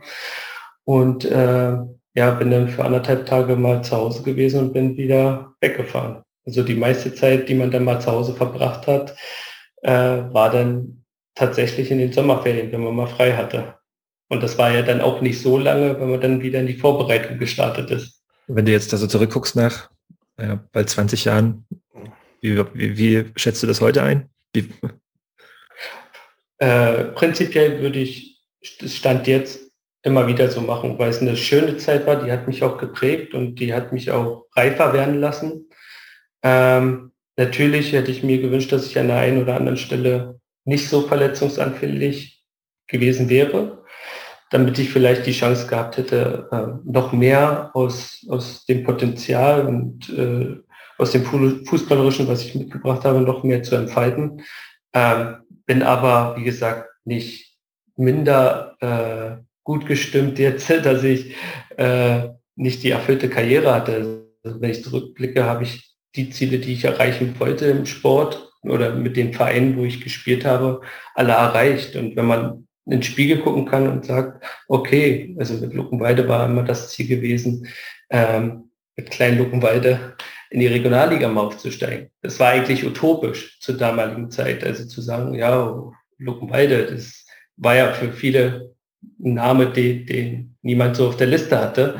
Und dass wir das dann äh, 2015, 16 geschafft haben, war, war ein Riesending. Und äh, denn der Weg über Chemie, dass wir natürlich mit Chemie äh, die letzten Jahre das auch so erreicht haben und abgerissen haben, also mehr Höhen als Tiefen gehabt haben, hätte ich mir auch nicht vorgestellt. Und äh, bin froh und glücklich, dass ich äh, fünf Jahre Teil dieses Projektes, so sehe ich das immer, äh, ähm, äh, ja, daran teilhaben konnte und mein, ja, meine Energie und meine Kraft und das, was ich auf den Platz reinhauen konnte, äh, dem Verein irgendwie mitgeben konnte und dass wir ja, bestimmte Ziele eben auch erreicht haben. Bevor wir jetzt, äh, bevor wir jetzt so tief in deine Chemiezeit eintauchen, habe genau. ich noch eine Frage zur Jugend. Äh, was ja. du denn für ein Fußballer warst, welche Position hast du gespielt? Äh, man kennt es ja bei vielen Leuten, dass die einmal quer über das ganze Feld äh, wandern. Ähm, und äh, ja, wie war das bei dir? Äh, wie war es bei mir? Also ich habe immer auch im Kleinfeldbereich schon relativ offensiv gespielt. Also ähm, im, im C-Union-Bereich musste ich in Luckenweide, weil wir nicht genug Stürmer hatten und ich den Offensivdrang hatte, äh, musste ich dann als kleiner, schmächtiger Typ vorne im, im Sturm spielen. Äh, war nicht äh, die schönste Aufgabe, äh, habe aber das Bestmögliche draus gemacht und äh, durch die Zeit in Cottbus äh, hat sich das immer mehr rauskristallisiert, dass ich äh, ja gerne auf dem Flügel spiele und mich da auch sehr wohl fühle und auch gerade meine Laufwege dann machen konnte, was mich so ein bisschen, so für mich jetzt charakteristisch war, dass ich gerne eben die Laufwege gemacht habe, nach vorne, nach hinten, auch mal hinter die Kette. Und ähm, ja, deswegen äh, war ich eigentlich immer der offensivere Fußballspieler. Obwohl die Trainer immer probiert haben, mich auch nach hinten zu stellen, also gerade als äh, Rechts- oder Linksverteidiger, äh, wo ich mich aber stur äh, gegen gewehrt habe. Ähm, weiß auch nicht warum unbedingt, weil das auch äh, lehrreich sein kann, äh, gerade äh, mal einen Perspektivwechsel zu haben, auch gerade für die, für die Schulung der Verteidigung. ja, als Mittelfeldspieler musst du ja auch lernen, gut zu verteidigen. Aber ähm, ja, Dickkopf, jedenfalls im fußballerischen Dickkopf, äh, hat sich da versucht immer durchzusetzen. Und ja, die Trainer haben dann wahrscheinlich immer gesagt, okay, bevor ich ihn jetzt irgendwo zwinge zu, zu spielen, äh, lasse ich ihn auf der Position, wo er gerne spielen möchte. Und Gott sei Dank durfte ich bis jetzt äh, oder bis vor einem Jahr immer auf den Positionen spielen, wo ich auch spielen wollte. Aber ich glaube, dass es für die Entwicklung auch äh, interessant oder auch besser vielleicht gewesen wäre, um äh, sich darauf einzulassen, einfach mal was Neues zu probieren. Äh, wer weiß, vielleicht wäre ich auch ein guter Rechtsverteidiger geworden, wer weiß. Du hast dann angefangen, also bist dann, also wenn ich Transfer mal glauben darf, in der U19 von Cottbus gespielt und bist Richtig. dann bei der zweiten Mannschaft eher so, naja, nicht viel zum Einsatz gekommen. Willst du ein bisschen über die Zeit reden oder ist das eher, war das ähm, die, verletzt warst? Nein, ich kann, ich kann da äh, offen drüber reden, ähm, weil ich das auch gut für mich selber aufgearbeitet habe. Ähm, ich hatte mit 18, 19 Junioren Bundesliga gespielt, habe fast äh, alle Spiele mitgemacht, äh, war dort Stammspieler und habe mich dann aber in einem Spiel am Knie verletzt und habe die Saison aber noch mit der Knieverletzung zu Ende gespielt und hatte mir dann vorgenommen, in der Sommerpause ähm, ja, die Verletzung auszuheilen bzw. richtig untersuchen zu lassen. Und damals wusste man noch nicht äh, genau bei der ersten Untersuchung, was im Knie genau ist. Ähm, hat sich dann später herausgestellt, dass es im Kreuzband anderes war. Und äh, dementsprechend bin ich länger ausgefallen. Und ähm, hatte erst probiert, die Vorbereitung mitzumachen, habe dann versucht, konservativ, also über Muskelaufbau wieder hinzubekommen und schlussendlich äh, musste ich dann doch operiert werden, ähm, dass die äh, kaputten Fasern äh, wieder geglättet werden. Und dementsprechend bin ich im ersten Männerjahr, was ja für viele Nachwuchsspieler oder für alle Nachwuchsspieler, muss ich mich korrigieren, das wichtigste Jahr ist weil man der, der Männerbereich einfach ein komplett anderer Bereich ist. Also als Jungspieler, wenn du hochkommst im Männerbereich, musst du dich gleich anpassen. Und wenn du diese Anpassung nicht vollziehst und äh, hinten anstehst und ja, womöglich noch gar keine Spiele machst, fällst du leider weit zurück. Und bei mir war es eben so, dass ich ein Dreivierteljahr ausgefallen bin, fünf Spiele gemacht habe. Der Verein mir dann nochmal die Chance gegeben hat, sich nochmal ein Jahr zu zeigen was ich schlussendlich dann auch nicht nutzen konnte durch etwaige andere kleine Verletzungen, beziehungsweise weil wir auch einen guten Kader zusammen hatten. Und äh, dann stand ich eben vor der Entscheidung, was machst du jetzt? Na, willst du nochmal um einen Vertrag bei den nur, weil du äh, irgendwo im Leistungszentrum bist oder fängst du nochmal komplett neu an, in dem Fall, dass es vielleicht nochmal ein Sprungbrett sein kann. Und äh, ja, dann war die Entscheidung relativ schnell gefällt, dass ich zurück in die Heimat gehe. Erstens, weil das mental auch eine gute Stütze war, weil die Familie da war, weil Freunde da waren. Und ähm, ja, wie gesagt, bin dann fünf Jahre in Lochen weitergeblieben. Kommen wir gleich. genau. Ich habe noch eine Frage zu deiner ähm, Verletzung. Also es gibt ja mittlerweile äh, relativ breite Diskussionen darum, ähm, jetzt also durch Verletzungen durchspielen und hm, hm, also es wird ja immer so ein bisschen gefeiert, also wurde, wurde lange immer gefeiert und mittlerweile gibt es ja immer mehr Leute, die sagen, okay, also wenn du eine Kopfverletzung hast, geh bitte vom Feld. Wenn dein Knie kaputt ist, dann lass dich bitte behandeln. Würdest du jetzt Jugendspielern heute mit deiner Erfahrung raten, wenn dein Knie kaputt ist, spiele durch und versuche, oder würdest du, hättest, wäre das eine Entscheidung, wo du heute sagen würdest, okay, hätte ich damals irgendwie gesagt, okay, ich bin verletzt, ich behandle mich jetzt erstmal und das, das, das Schlimme ist im Leistungssport, dass äh, es ist einfach so, wenn du nicht mehr dabei bist, dann bist du erstmal außen vor. Und äh, jeder, der irgendwo im Leistungssport unterwegs war, weiß, was für ein innerlicher Druck vielleicht ein selber oder die man sich selber macht, aber natürlich auch äh, von außen auch auf dich eingestrahlt wird. Und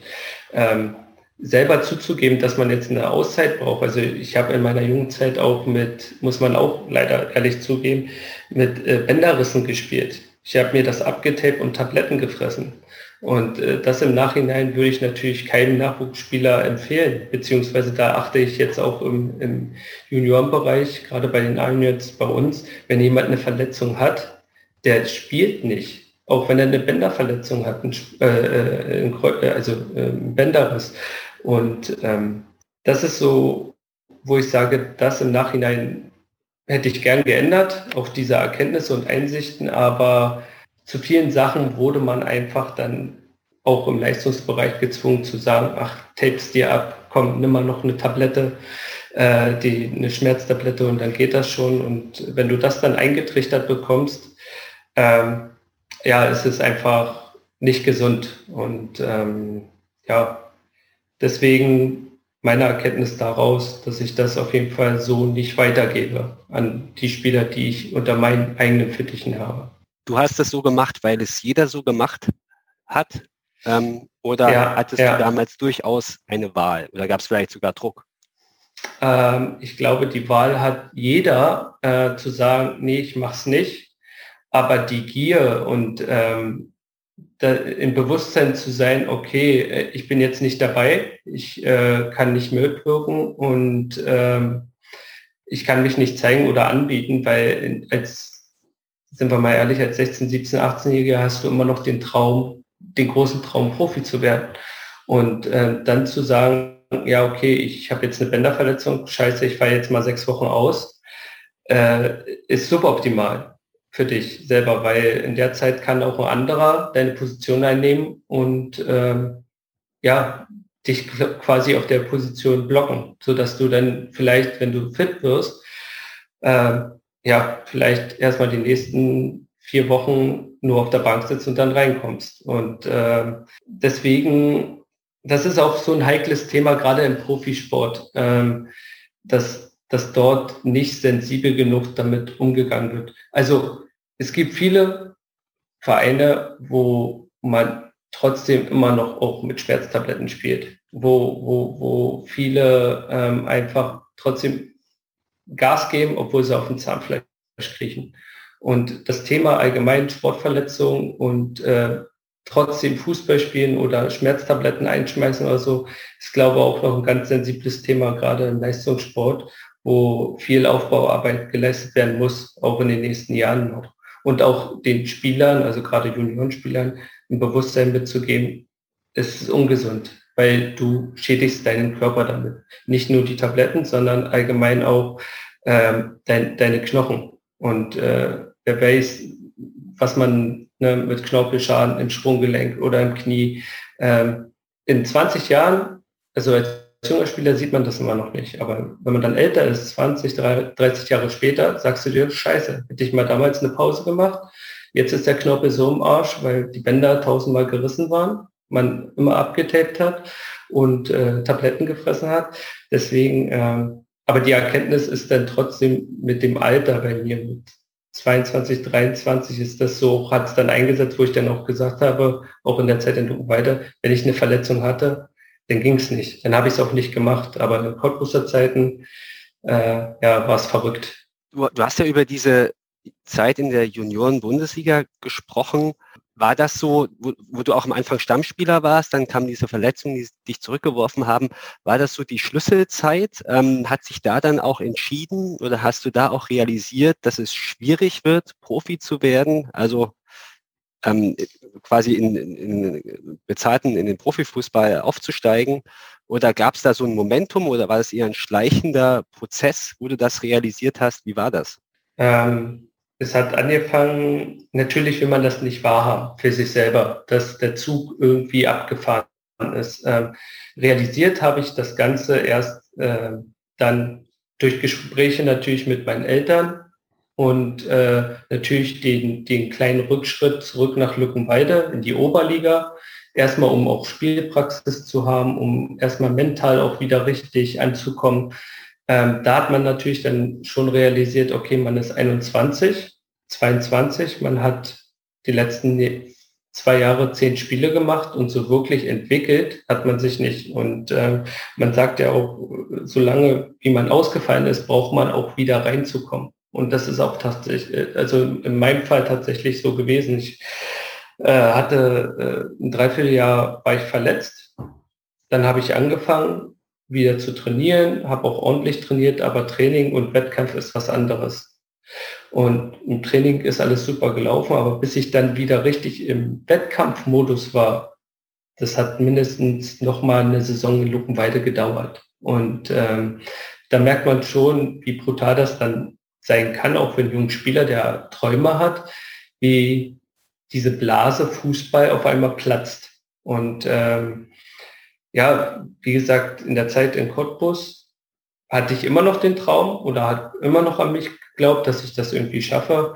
Und irgendwann, ja, muss man es dann auch anerkennen oder, oder einsehen, dass es dann für die Profisport einfach nicht reicht. Und diese, diese Altersgrenze, die war bei mir damals noch 18, 19, 20. Mittlerweile reden wir schon bei 16-Jährigen. Ja, der Fußball hat sich dahingehend noch viel krasser entwickelt, dass wir jetzt schon sagen, okay, wenn du spätestens mit 18 bei vielen keinen Profivertrag hast, ist es erstmal schwer, in diesen Bereich reinzukommen. Und das ist schon eine, eine sehr krasse Entwicklung, die der Fußball auch selber genommen hat. Und ja.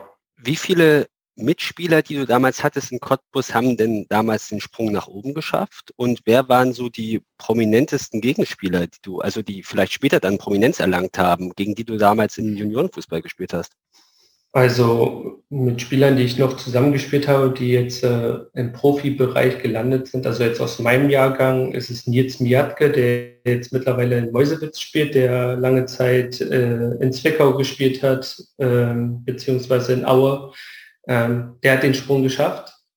Ähm, dann Leonardo Bittencourt ist nicht mein Jahrgang, aber er wurde frühzeitig in den Männerbereich hochgezogen zu Amateurzeiten und hat dann auch die Chance bekommen im Profibereich. Äh, genauso auch äh, Martin Kobilanski, der jetzt mittlerweile in äh, Braunschweig spielt. Mit dem habe ich aber nie zusammengespielt. Und ja, zu Juniorenzeiten, äh, natürlich guckt man im Rückblick immer mal nach, äh, weil man das jetzt so als Juniorenspieler gar nicht auf dem Schirm hatte, gegen habe ich denn gespielt? Und dann habe ich mir die, die, Mühe mal gemacht und bin mal durchgegangen. Und dann sind eben Namen gefallen äh, wie Karim Bellarabi, der hat damals äh, bei Braunschweig gespielt im Nachwuchs und gegen die haben wir äh, in der Junioren-Bundesliga mit Cottbus gespielt. Und äh, es ist doch schon erstaunlich, dass du gegen Nationalspieler gespielt hast. Oder äh, bei, bei Sichtungsspielen, also wenn wir äh, mit der Landesauswahl gespielt haben, haben wir auch gegen Mecklenburg-Vorpommern gespielt. Da hat ein gewisser Toni Groß gespielt. Und ich kann mich noch erinnern, in Duisburg hatten wir ein Sichtungsturnier da hat der besagte Toni Groß aus äh, 50 Metern über den Torhüter ein Tor äh, geschossen gegen uns. Und du guckst dich dann so an und sagst dir, was ist mit dem nicht richtig? Ne?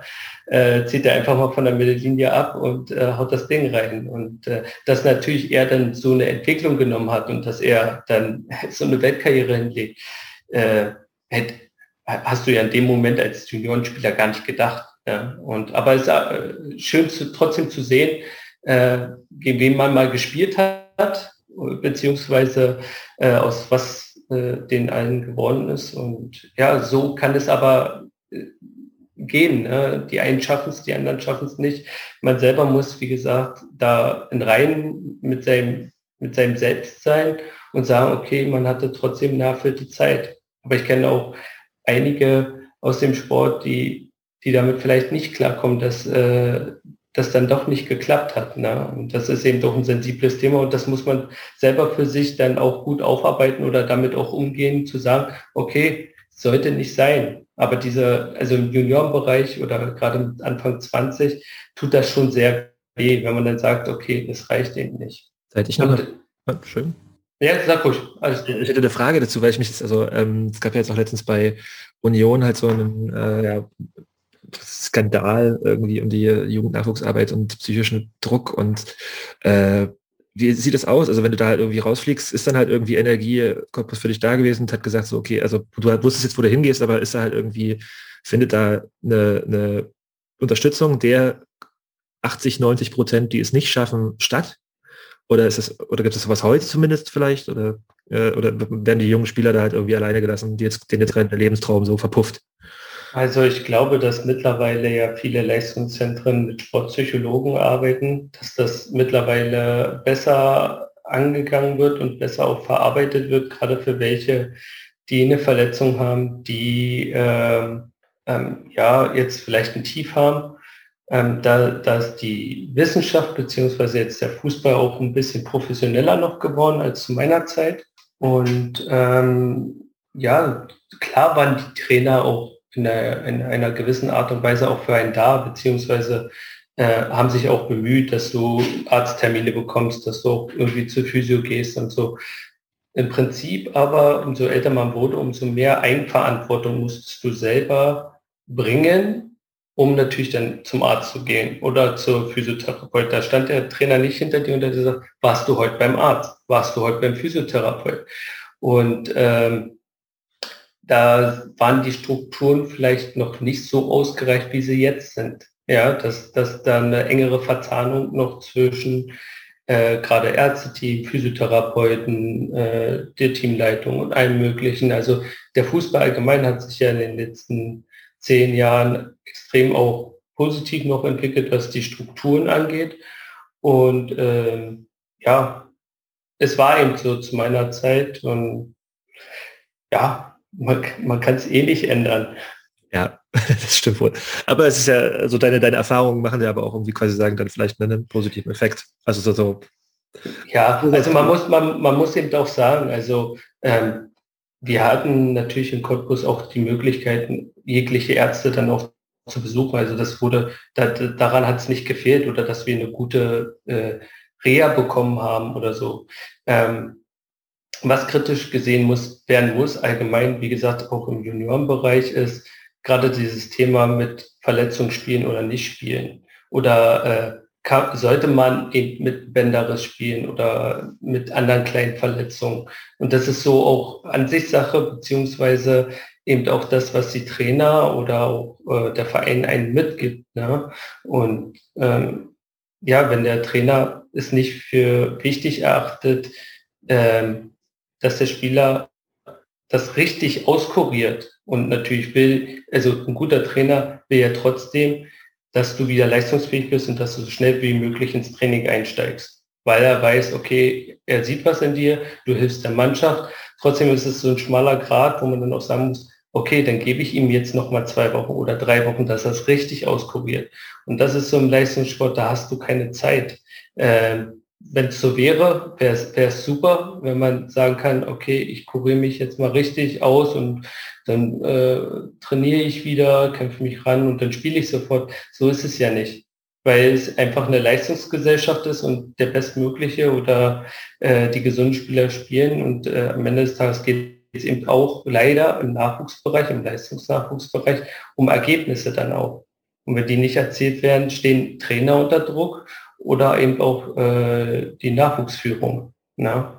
Und ähm, ja, deswegen ist es so ein zweischneidiges Brett. Leistungssport war toll und hat auch viel Spaß gemacht, aber man kann es auch in vielerlei Hinsichten etwas kritisch sehen. Und sollte man auch. Verstehe ich voll. Sehe ich auch so. Also ich sehe es auch sehr kritisch. Also äh, das hast du vielleicht mitbekommen. äh, dann kommen wir doch mal zum äh, Nicht-Leistungs- also doch ist ja auch immer Leistungssport gewesen, was du danach gemacht hast, aber äh, zum, äh, du bist dann in, nach Luckenwalde zurückgegangen. Äh, die haben damals welche Liga gespielt? Also war das schon Oberliga oder? Äh, die Luckenwalde hat in der Oberliga gespielt und ähm, ist dann zwischenzeitlich mal noch in die Südstaffel gerutscht, dann wieder in die Nordstaffel. Das hat was äh, mit den Mannschaften zu tun gehabt, die natürlich von oben aus der Regionalliga abgestiegen sind, äh, wie dann die Zuteilung war. Und genau, dann ähm, haben wir vier Jahre ähm, Oberliga gespielt, also jedenfalls mit mir vier Jahre Oberliga gespielt und sind dann in der Saison 2014-15 dann aufgestiegen in die Regionalliga. Was bis dato das, das größte äh, war, was der Verein auch sportlich erreicht hat. War ja dann auch früher als die BSG Chemie, also noch zwei. Genau, genau, genau. Ähm, willst du aus der Oberliga-Zeit noch irgendwelche, also wie bist du da wieder angekommen? Äh, also war das dann was anderes? Äh, also ich habe ja gerade so despektierlich gesagt, also natürlich ist mal Leistungssport, aber ist schon was anderes gewesen wahrscheinlich, oder? Als ein Kopf halt irgendwie im täglich trainieren und äh, ja, in Luckenwalde war es eben so, dass wir dann teilweise eben dreimal oder viermal trainiert haben. Aber äh, da war die Struktur natürlich anders. Da haben wir eben vom Amateursport geredet. Ne? Ähm, nicht mehr vom Leistungssport in Cottbus äh, mit Vormittagstraining, Nachmittagstraining, äh, vielleicht so sechs, sieben Mal äh, trainiert, äh, am Wochenende gespielt, äh, je nachdem, wie die Spiele waren. Und ähm, in Luckenweide natürlich. Viele waren arbeiten, haben eine Ausbildung gemacht oder studiert, äh, wie auch immer. Ähm, ich hatte ja schon während meiner Zeit in Cottbus dann auch angefangen, eine Ausbildung anzufangen, die ich dann in Luckenweide auch weiter fortgesetzt habe als Sportfachmann. Und ähm, das war eben, da danke ich meinen Eltern jetzt noch oder meiner Mom, dass sie gesagt haben, ähm, Florian, du musst einfach neben, selbst neben dem Leistungssport etwas machen, dass du ein zweites Standbein hast. Und schlussendlich war das auch gut so, dass ich das gemacht habe. Äh, erstens, weil du abgelenkt warst und auch eine wichtige Aufgabe übernommen hast. Also ich habe dann die Ausbildung auch äh, bei mir im Fußballverein äh, weitergemacht und ähm, habe nicht nur diesen Blick auf Fußball gehabt, sondern habe gesehen, okay, ich muss was tun, damit ich dann auch ein zweites Standbein habe. Ähm, wenn Fußball nicht ist. Und es hätte ja auch jederzeit mit dem Knie andersrum laufen können. Ich hatte ja trotzdem anderthalb Jahre nach der Operation immer noch Probleme, dass die Patellasehne entzündet war und äh, dass ich äh, bei bestimmten Belastungen einfach auch Schmerzen hatte. Und ähm, das ist dann mit der Zeit aber verschwunden, Gott sei Dank. Das hätte aber auch andersrum laufen können und Fußball wäre dann auf einmal nicht gewesen. Deswegen eben auch äh, ja nochmal ein Dank an meine Eltern, äh, dass sie da beharrlich geblieben sind, dass ich eben auch äh, ja, meine Ausbildung dann fertig gemacht habe und schlussendlich ja dann eben auch nochmal ein Studium angefangen habe, was ich jetzt beendet habe im Sommer.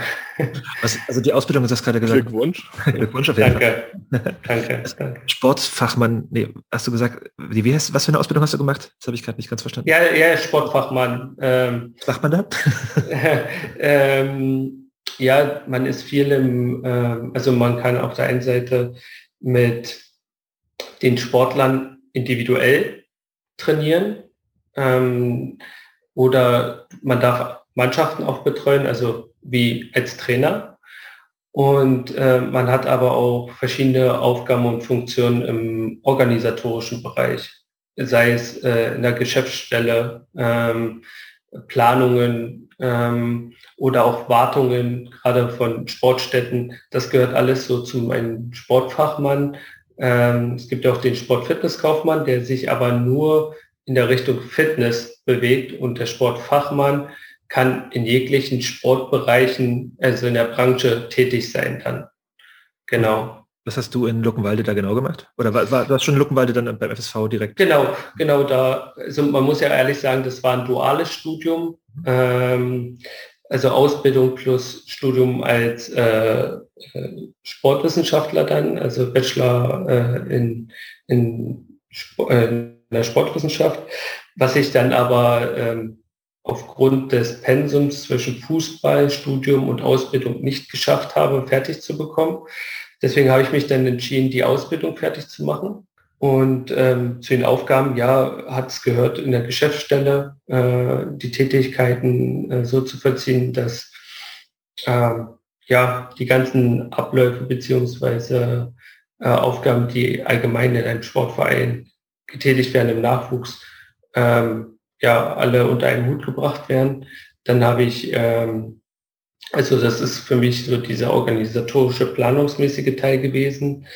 Ähm, und auf der anderen Seite habe ich äh, den Fußballkindergarten betreut und die F-Junioren trainiert und war dort eben dann als Trainer tätig ähm, und konnte da eben auch schon meine Vorerfahrungen sammeln, die ich, wovon ich jetzt ja auch schon profitiere, dass ich schon so lange eben auch mit Kindern arbeite.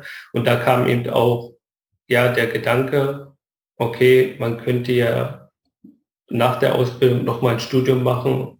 Und dann habe ich mich entschieden, äh, ein Lehramtsstudium anzufangen und habe es jetzt beendet. Schon mal? ja, danke. danke, danke. Ähm, vielleicht auch ein bisschen über das Sportliche reden. Ähm, also der Aufstieg mit Luckenwalde ähm, kannst du davon was erzählen, wie die Saison so lief, wie das war, dass da dieser Verein das erste Mal in die Regionalliga aufstieg, wie war das im Umfeld?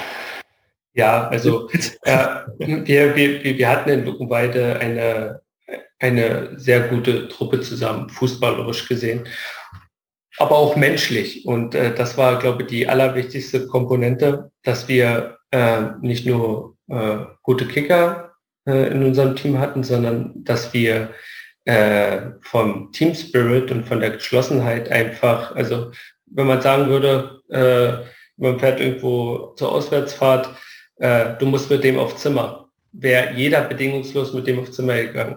Weil jeder jedem so gut konnte, egal äh, ob der so hieß oder so hieß, ob der das gemacht hat oder das gemacht hat. Und ähm, diese Geschlossenheit, ähm, ja, bin ich immer noch von überzeugt, hat auch mit der Weltreise zu tun gehabt, die wir gemacht haben als Verein. Wir waren auf den Philippinen gewesen äh, vor der Saison, ähm, haben dort viele schöne Sachen erlebt, teambildende Maßnahmen gemacht. Und ich finde, dass jetzt immer noch, dass das eines der Grundsteine dafür war, dass wir das am Ende der Saison auch dann als Mannschaft zusammen gerockt haben. Und äh, ist, ist eine schöne Geschichte für einen selber, weil, weil man weiß, okay, das hat echt Früchte getragen und äh, man hat eine sensationelle Zeit zusammen erlebt. Und ähm, sportlich lief es gut. Am Ende der Saison hätten wir es ja fast noch verspielt. Ähm, da sind wir dann auf den dritten Platz noch gerutscht und durften dann durch ein Relegationsspiel mit Mark Randstedt äh, ja dann Gott sei Dank noch aufsteigen äh, als Drittplatzierter und äh, ja, freue mich immer noch, dass wir ja, dieses Ding gerockt haben. Reise auf die Philippinen, war das eine sportliche Reise oder war das nur ein Urlaub? Oder habt ihr da auch Spiele? Äh, das war rein Urlaub für uns als Mannschaft, äh, als Verein und äh, ja, fast, fast die ganze Mannschaft äh, ist dort mitgeflogen, ob das äh, der Präsident war, ob das die Trainer waren, Betreuer, äh, selbst unser Greenkeeper ist mitgeflogen. Und ich glaube, dass das ja schon sehr, sehr speziell ist oder auch war. Und wie gesagt, uns allgemein auch äh, damals sehr, sehr zusammengeschweißt hat. Und für mich immer noch, wie gesagt, eines der Grundsteine dafür, dass wir dann sportlich gesehen das dann auch gerockt haben mit dem Aufstieg. Da habe ich noch eine Frage dazu. Was war besser, äh, Philippinen mit Luckenweide oder Mallorca bei Chemie? äh, da äh, beides geil. Äh, das eine hat sich aber nur auf Feiern konzentriert, was auch und sehr in, schön ist. Und, und äh, auf Mallorca war es ganz entspannt. Genau. nee, und auf den Philippinen war natürlich die Eindrücke. Es ist ein fantastisches Land von der Natur her äh, und von, von den Sachen, die wir dort gemacht haben. Äh, es war schon atemberaubend. Also war, war wirklich toll. Und äh, ja, das vergisst man einfach auch nicht. Und wie gesagt, ähm, für mich eines mit der schönsten Erlebnisse, die ich bis jetzt hatte. Dann hast du mit Luckenwalde ein Jahr Regionalliga gespielt. Genau, habe ein Jahr mit äh, Luckenwalde Regionalliga gespielt und habe dann aber festgestellt für mich selber, dass ich äh, psychisch durch bin, mental durch bin, ähm, weil ich äh, zu dem Zeitpunkt ja in Halle mein Studium angefangen habe ähm, fürs Lehramt und bin dann mit einem Teamkollegen, der auch in Halle studiert hat, ein guter Freund von mir, ähm, haben wir vom Verein ein Auto gestellt bekommen und äh, sind dann fast jeden Tag äh, mit dem Auto zum Training gefahren. Und äh, wenn man das ein Jahr macht, äh, fast nur auf der Autobahn lebt, dann ist man vom Kopf her einfach nicht mehr da. Also ich musste eine, musste eine Entscheidung fällen, einfach für mich selber. Ich wäre gerne, weil wir ja den Klassenerhalt äh, geschafft hatten, wäre ich gerne auch noch in Luckenweite geblieben, aber vom, vom, vom mentalen her äh, war es einfach nicht mehr mut, äh, zumutbar. Und äh, es tat auch weh zu sagen, okay, ich fange ein neues Abenteuer an. Es stand ja bis dahin noch gar nicht fest, wo ich hingehe.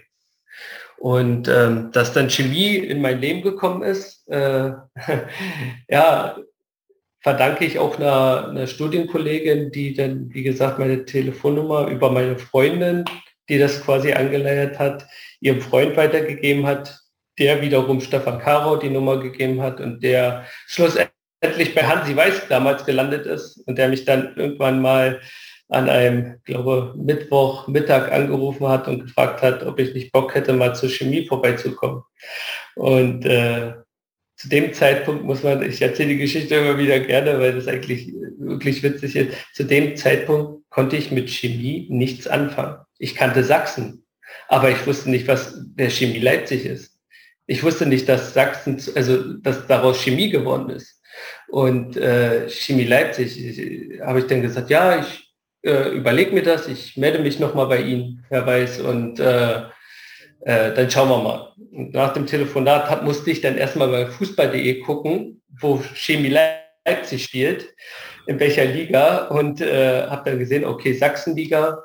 Ähm, ich hatte zu dem Zeitpunkt in der Regionalliga gespielt und wollte eigentlich nur bis in die Oberliga runter. Bei Oberliga, ja, kann man immer noch gut mitklicken, ein bisschen was verdienen als Student. Und Sachsenliga, okay, habe ich gesehen, noch eine unter Oberliga. Hm, mache ich das, mache ich das nicht? Und hat meine Freundin gesagt, hörst dir doch mal an, schauen wir einfach mal vorbei. Und dann hatte ich, dann hatte ich aber schon vorher äh, mir die Internetseite angeguckt, ein bisschen mich mit dem Verein auseinandergesetzt. Und dann habe ich so festgestellt, also für Sachsenliga einen eigenen Fanshop, so eine Homepage, so eine Fanbase.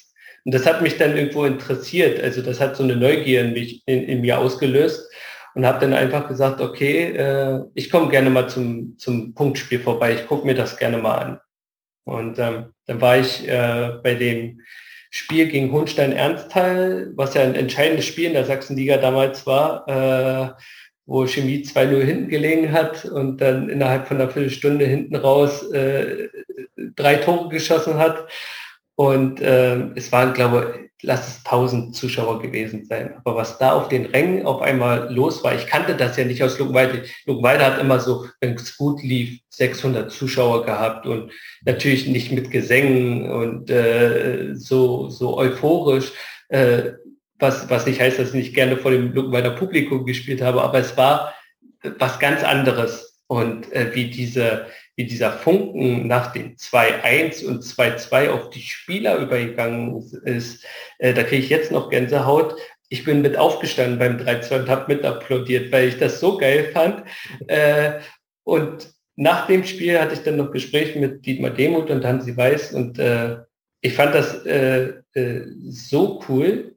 Es stand ja noch nicht fest, ob der Verein aufsteigt in die Oberliga oder nicht. Ich habe aber bei ihnen gesagt, passt auf, äh, jetzt schon. Ich habe dann zwar noch mal ein Probetraining mitgemacht, aber ich habe gesagt, aus meiner Sicht, egal welche Liga ihr nächste Saison spielt, ob Sachsenliga oder Oberliga, ich würde hier gern Fußball spielen.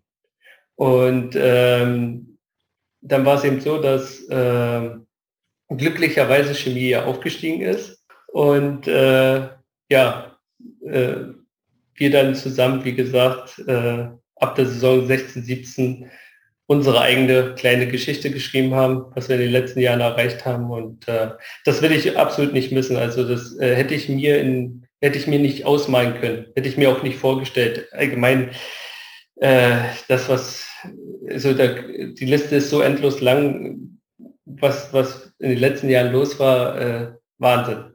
Ich würde hier auch jetzt ganz stupide mit der Jaffe da durchgehen. Ja, ja, es, ist, äh, es ist wirklich verrückt, ne, wenn man sich das überlegt. Also ich meine, das war, also was überhaupt dieser, dieser Ausstiegskampf war in dieser Sachsenliga. Ja, ja. Drei Mannschaften punktgleich über eine ganze Saison. Äh, und äh, also da war ich, glaube ich, da war ich, glaube ich, gar nicht aktiv schon wieder dabei.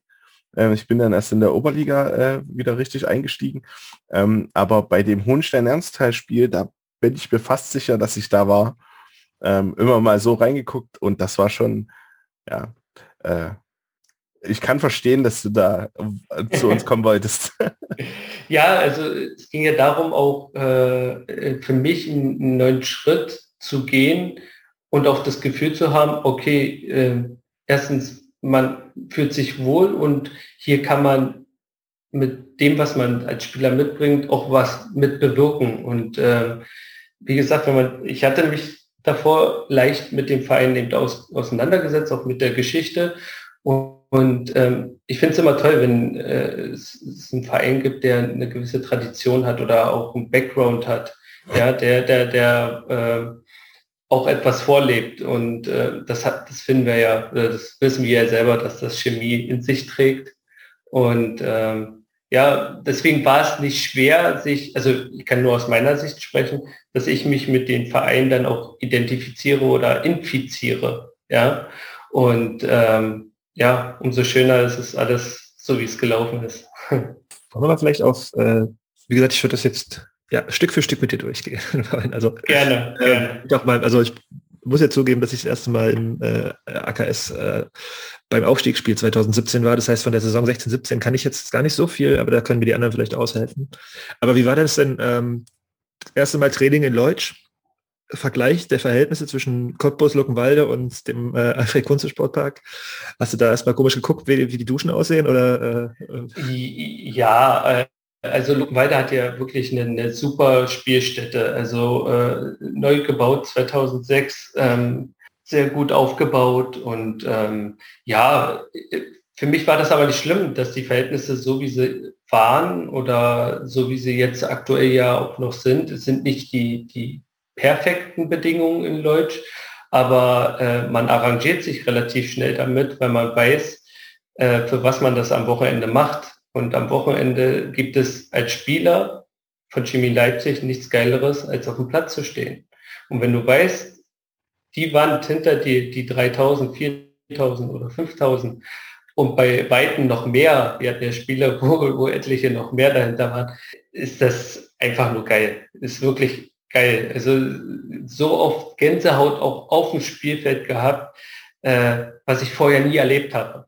Ja, also dass man mal ja überschwänglich war und richtig super drauf. Aber natürlich, ich kannte das nicht, dass dich drei, vier, 5.000 Zuschauer einfach nur nach vorne peitschen, im wahrsten Sinne des Wortes. Und das ist schon, also was, was ganz Besonderes. Auch jetzt noch in der Regionalliga finde ich das immer noch sehr, sehr besonders. Ja, weil es nicht viele Vereine gibt, die so eine Fanbase haben und äh, die, die so bedingungslos auch zu dem Verein stehen. Und ja. Äh, kann mir kurz wer aushelfen? Oder weißt du noch, was dein erstes, also das erste Spiel? Wurde das erste Spiel äh, war das gegen VfL Halle, wo wir zu Hause gewonnen haben. 2-0. Mein Rechner ist sehr langsam, ich krieg's gerade nicht auf. Wir machen jetzt, wir machen jetzt, äh, wir, wir, schauen jetzt mal, wie gut äh, Flo seine eigene Karriere kennt. äh, VfL Halle 2-0 zu Hause. Mein Tipp. Lori googelt fleißig. Ich bin, ich bin äh, schon immerhin auf deinem Transfermarkt-Profil. ja, du siehst also Vorbereitungsverspiel auch ein bisschen. Ja, wir sind halt auch Amateur. wir sind Amateurverein, Amateur. genau. Kleine, äh, kleine Sprechpausen müssen wir ja auch mal einbauen, deswegen ist es ganz gut.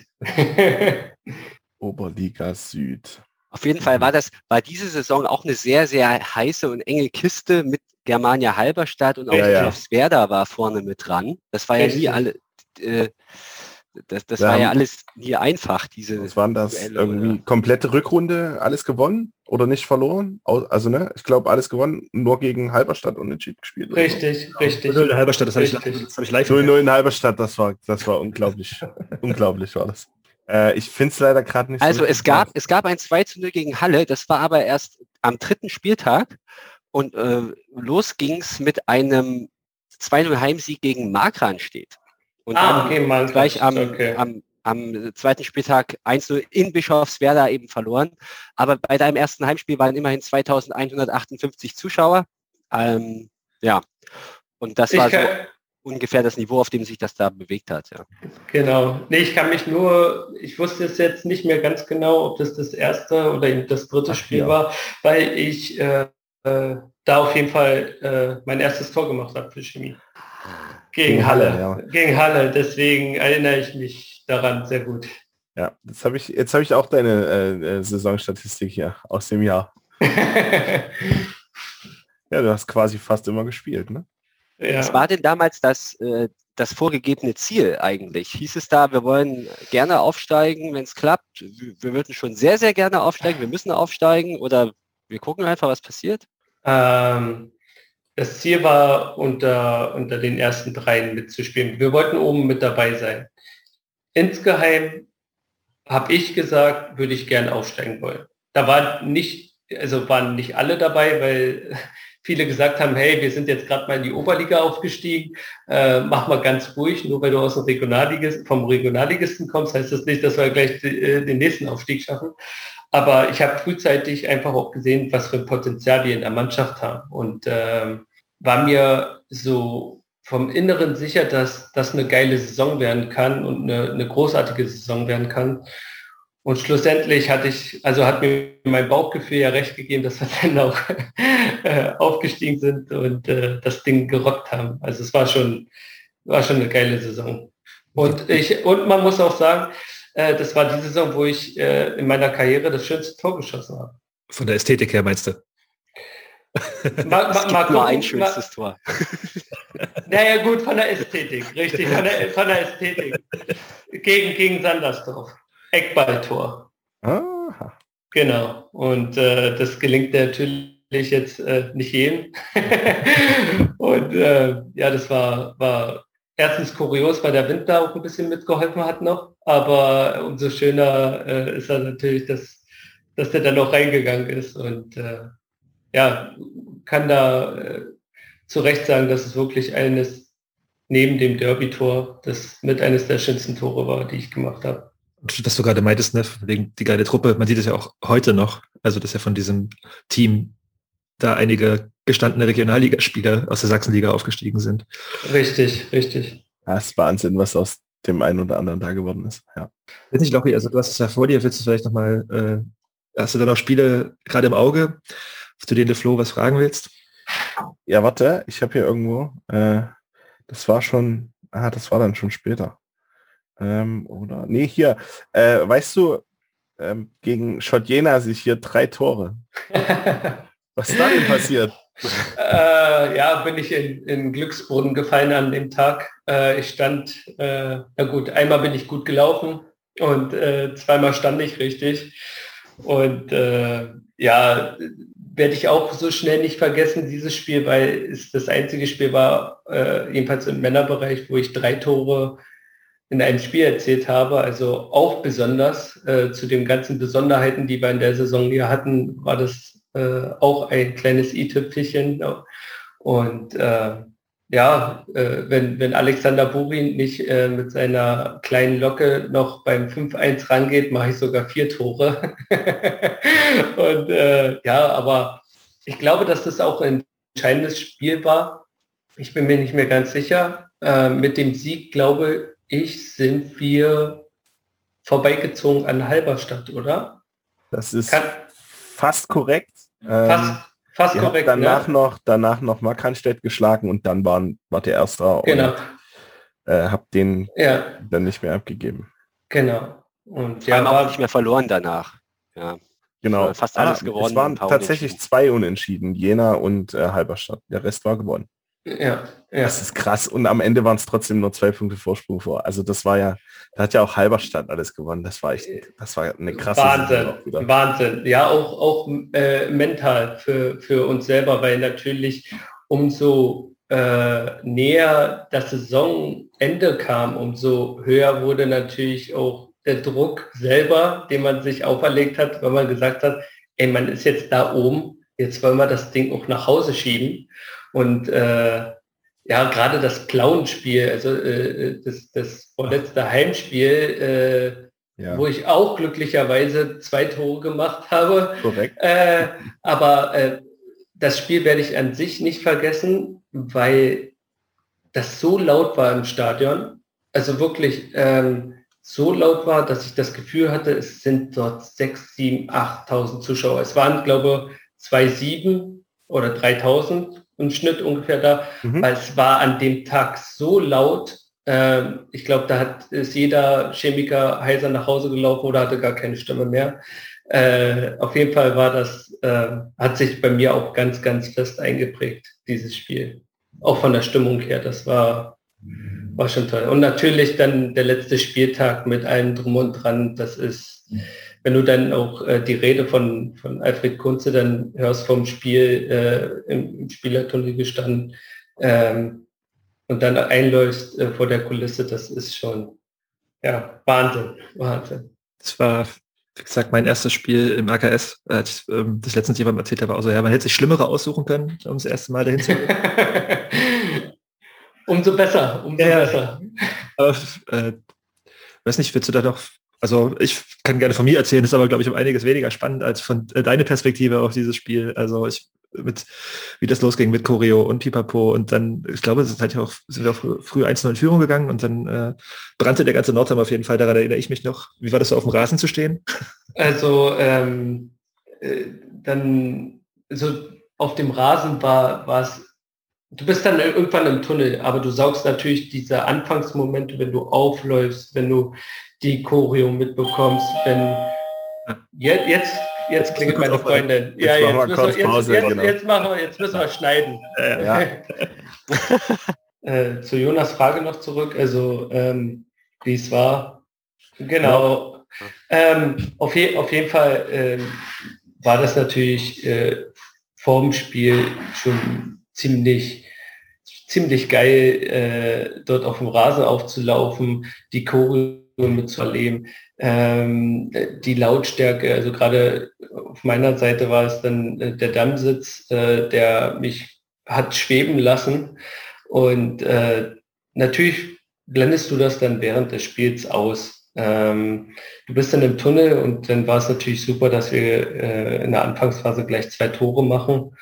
Und ähm, war ihm ärgerlich, dass wir dann noch äh, den Anschlusstreffer zulassen, aber ich hatte da nie das Gefühl an dem Tag, dass da irgendwas passieren kann. Also äh, ich hatte immer ja die, die Selbstsicherheit und das Vertrauen auch in der Mannschaft, dass wir das Ding einfach zu Hause ziehen und dass Manuel hinten raus dann das Ding noch reinmacht zum 3-1. Äh, das hat, glaube ich, das fast dann zum Überlaufen gebracht.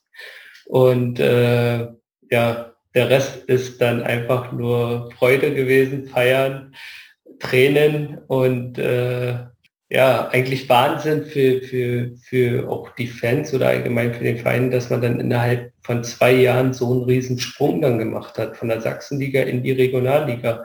Und auf einmal, auf einmal hießen die Gegner dann äh, BFC, ja, oder ähm, der Verein aus dem Süden. Äh, es war ja vor allen Dingen noch, Von Leipzig. Äh, noch das Ding, das vor der Sachsenliga war ja, glaube ich, auch das eine Bezirksliga-Jahr noch, ne? Hm. Also ich glaube, die sind, äh, wir hatten, die hatten vorher schon Sachsenliga gespielt, sind dann abgestiegen, wo keiner wusste, warum. Ähm, und, und, und, und da eigentlich so dieses, dieses, diese ganze Euphorie, die die ganze Zeit in diesem Projekt war, die immer nach oben mhm. ging, total weg war. Und dann ging es aber in den nächsten drei Jahren dreimal nach oben und das war schon, also das, das eigentlich muss man, also, also, dass man aus der Bezirksliga äh, innerhalb von drei, vier Jahren dann ähm, in der Regionalliga gelandet ist, völlig verrückt. Also das ist. Ja, ja. Ich weiß noch an dem Tag, man hat nie, nie Zweifel gehabt, dass das irgendwie nicht wird an dem Tag. Ähm, aber es war eben typisch Chemie. Es hat bis zur letzten Minute gedauert, bis dann dieses 3-1 gefallen ist. Und äh, weil ich meine, du kannst immer, also ein Gegentor kriegst du, kannst du immer irgendwie kriegen. Ähm, und äh, dann, dann wäre die ganze, ganze Rückrunde umsonst gewesen. Ähm, und das war, das, also das war ein krasses Gefühl auch. Äh. Ich muss dich kurz korrigieren, es waren zwei Jahre Sachsenliga. Also Bezirksliga-Aufstieg und dann zwei Jahre Sachsenliga. Aber ja, es waren drei Aufstiege in vier Jahren. Ja, okay. Wahnsinn. Ja, und ich glaube, da dass der Sprung dann so schnell ging, der, der Verein hatte damit auch ein bisschen zu kämpfen, weil äh, die, die ganzen Strukturen, die innerhalb des Vereines äh, auf einmal geschaffen werden mussten, aufgrund des Aufstiegs in der Regionalliga, äh, man sieht es ja jetzt noch, wir sind ja immer noch dabei, die Strukturen in Leutsch so aufzubauen, dass wir uns da immer besser noch aufstellen, gerade was die Flutlichtgeschichte angeht, die Kunstrasengeschichte jetzt äh, ähm, und dann wahrscheinlich hoffentlich in den nächsten ein, zwei Jahren das neue Funktionsgebäude. Und ähm, ja, es tut sich ja viel, ja, auch die Tribüne, die ja äh, saniert wurde. Ähm, es ist schön zu sehen, aber äh, für, für einen Spieler geht's äh, oder ich weiß nicht, wie es euch geht als Fans, aber manchmal nicht schnell genug, dass viele Sachen eben doch sehr langsam mit Leucht sich drehen und äh, man wünschte sich, dass es äh, einen Tick schneller geht. viele Sachen. Aber ja, wir haben uns in Geduld geübt und äh, werden das auch weiterhin machen. Ja, das ist halt das Problem, ne, dass du in Leipzig einer von vielen Vereinen bist. Richtig. Ähm, wenn man jetzt zum Beispiel nach Luckenwalde schaut, das ist der Verein in dieser Stadt oder in, in, der ja. Region. Und ja. dann ähm, ist das natürlich die einzige Sache, wo dann ein Fußballstadion hingestellt wird. Ähm, in, ähm, in Leipzig ist Chemie halt auch einfach nur einer von ganz vielen Sportvereinen, die ähm, irgendwas haben wollen und äh, da es allen großen und kleinen Vereinen in Leipzig leider gleich.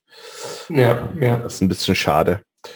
Äh, ja, es ist auch, also weil du sagst, ne, ähm, Funktionsgebäude und so und das sehr langsam geht. Also ähm, ich weiß, die, die Container beziehungsweise der, der Fuchsbau, ähm, das ist ja auch alles, ähm, also der Fuchsbau an sich, der sieht immer noch so aus wie äh, als ich mich da in der C-Junioren umgezogen habe, 2002 ich war nicht mehr drin, aber zumindest von außen sieht er immer noch so aus und der war damals schon scheiße alt.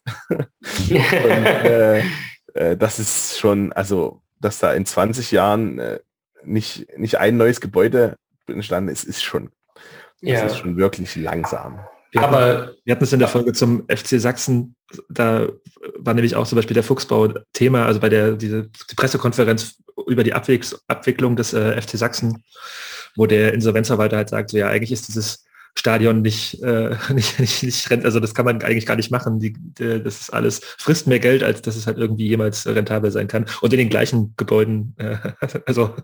Das ist ja immer noch so. das also, heute noch, aber deswegen ist es, glaube ich, auch alles. Aber du wolltest gerade was sagen, Flo, ich habe dich abgeschnitten.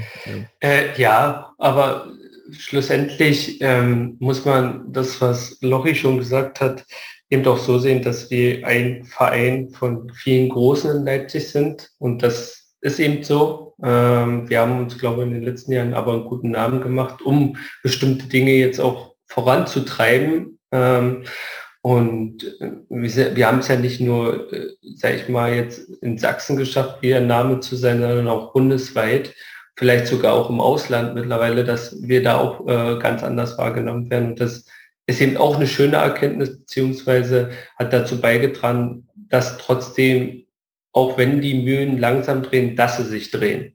Und ja, jetzt hoffen wir einfach, dass in den nächsten Jahren das einfach so weitergeht und äh, ja, dass der AKS noch schöner wird, als er jetzt ist. Du bist damals als Regionalligaspieler nach Leutsch gekommen, hast ein Sachsenligaspiel gesehen und ein Jahr später warst du dann quasi, ein gutes Jahr später warst du wieder in der Regionalliga. Wie war das?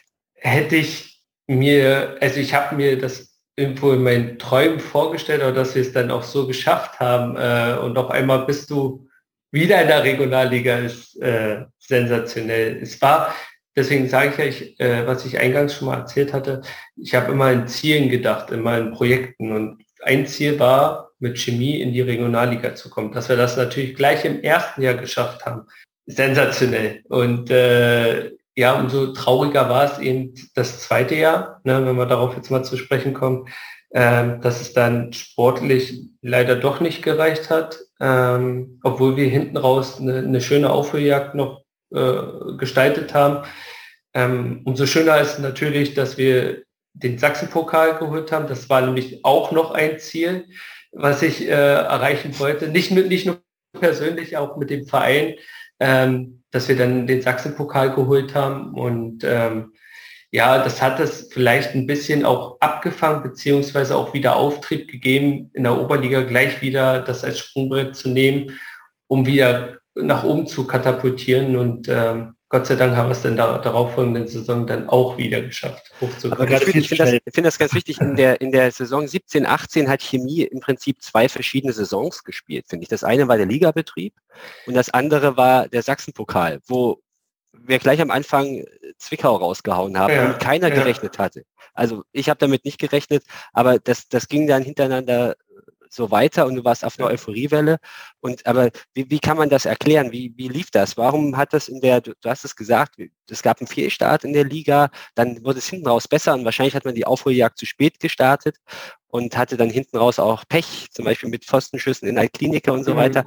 Ja. Ähm, wie, wie, habt ihr das als Mannschaft verarbeitet? Wie hast du das als Spieler gesehen? Wie, wie bewertest du die Saison jetzt mit etwas Abstand? Abstand, ja. Ähm, die erste Saison mit Chemie in der Regionalliga war, haben wir Lehrgeld gezahlt, ganz viel Lehrgeld, weil viele äh, aus dem Team äh, zu damaligen Zeiten haben nicht alle Regionalliga gespielt oder Regionalliga-Erfahrung mitgebracht.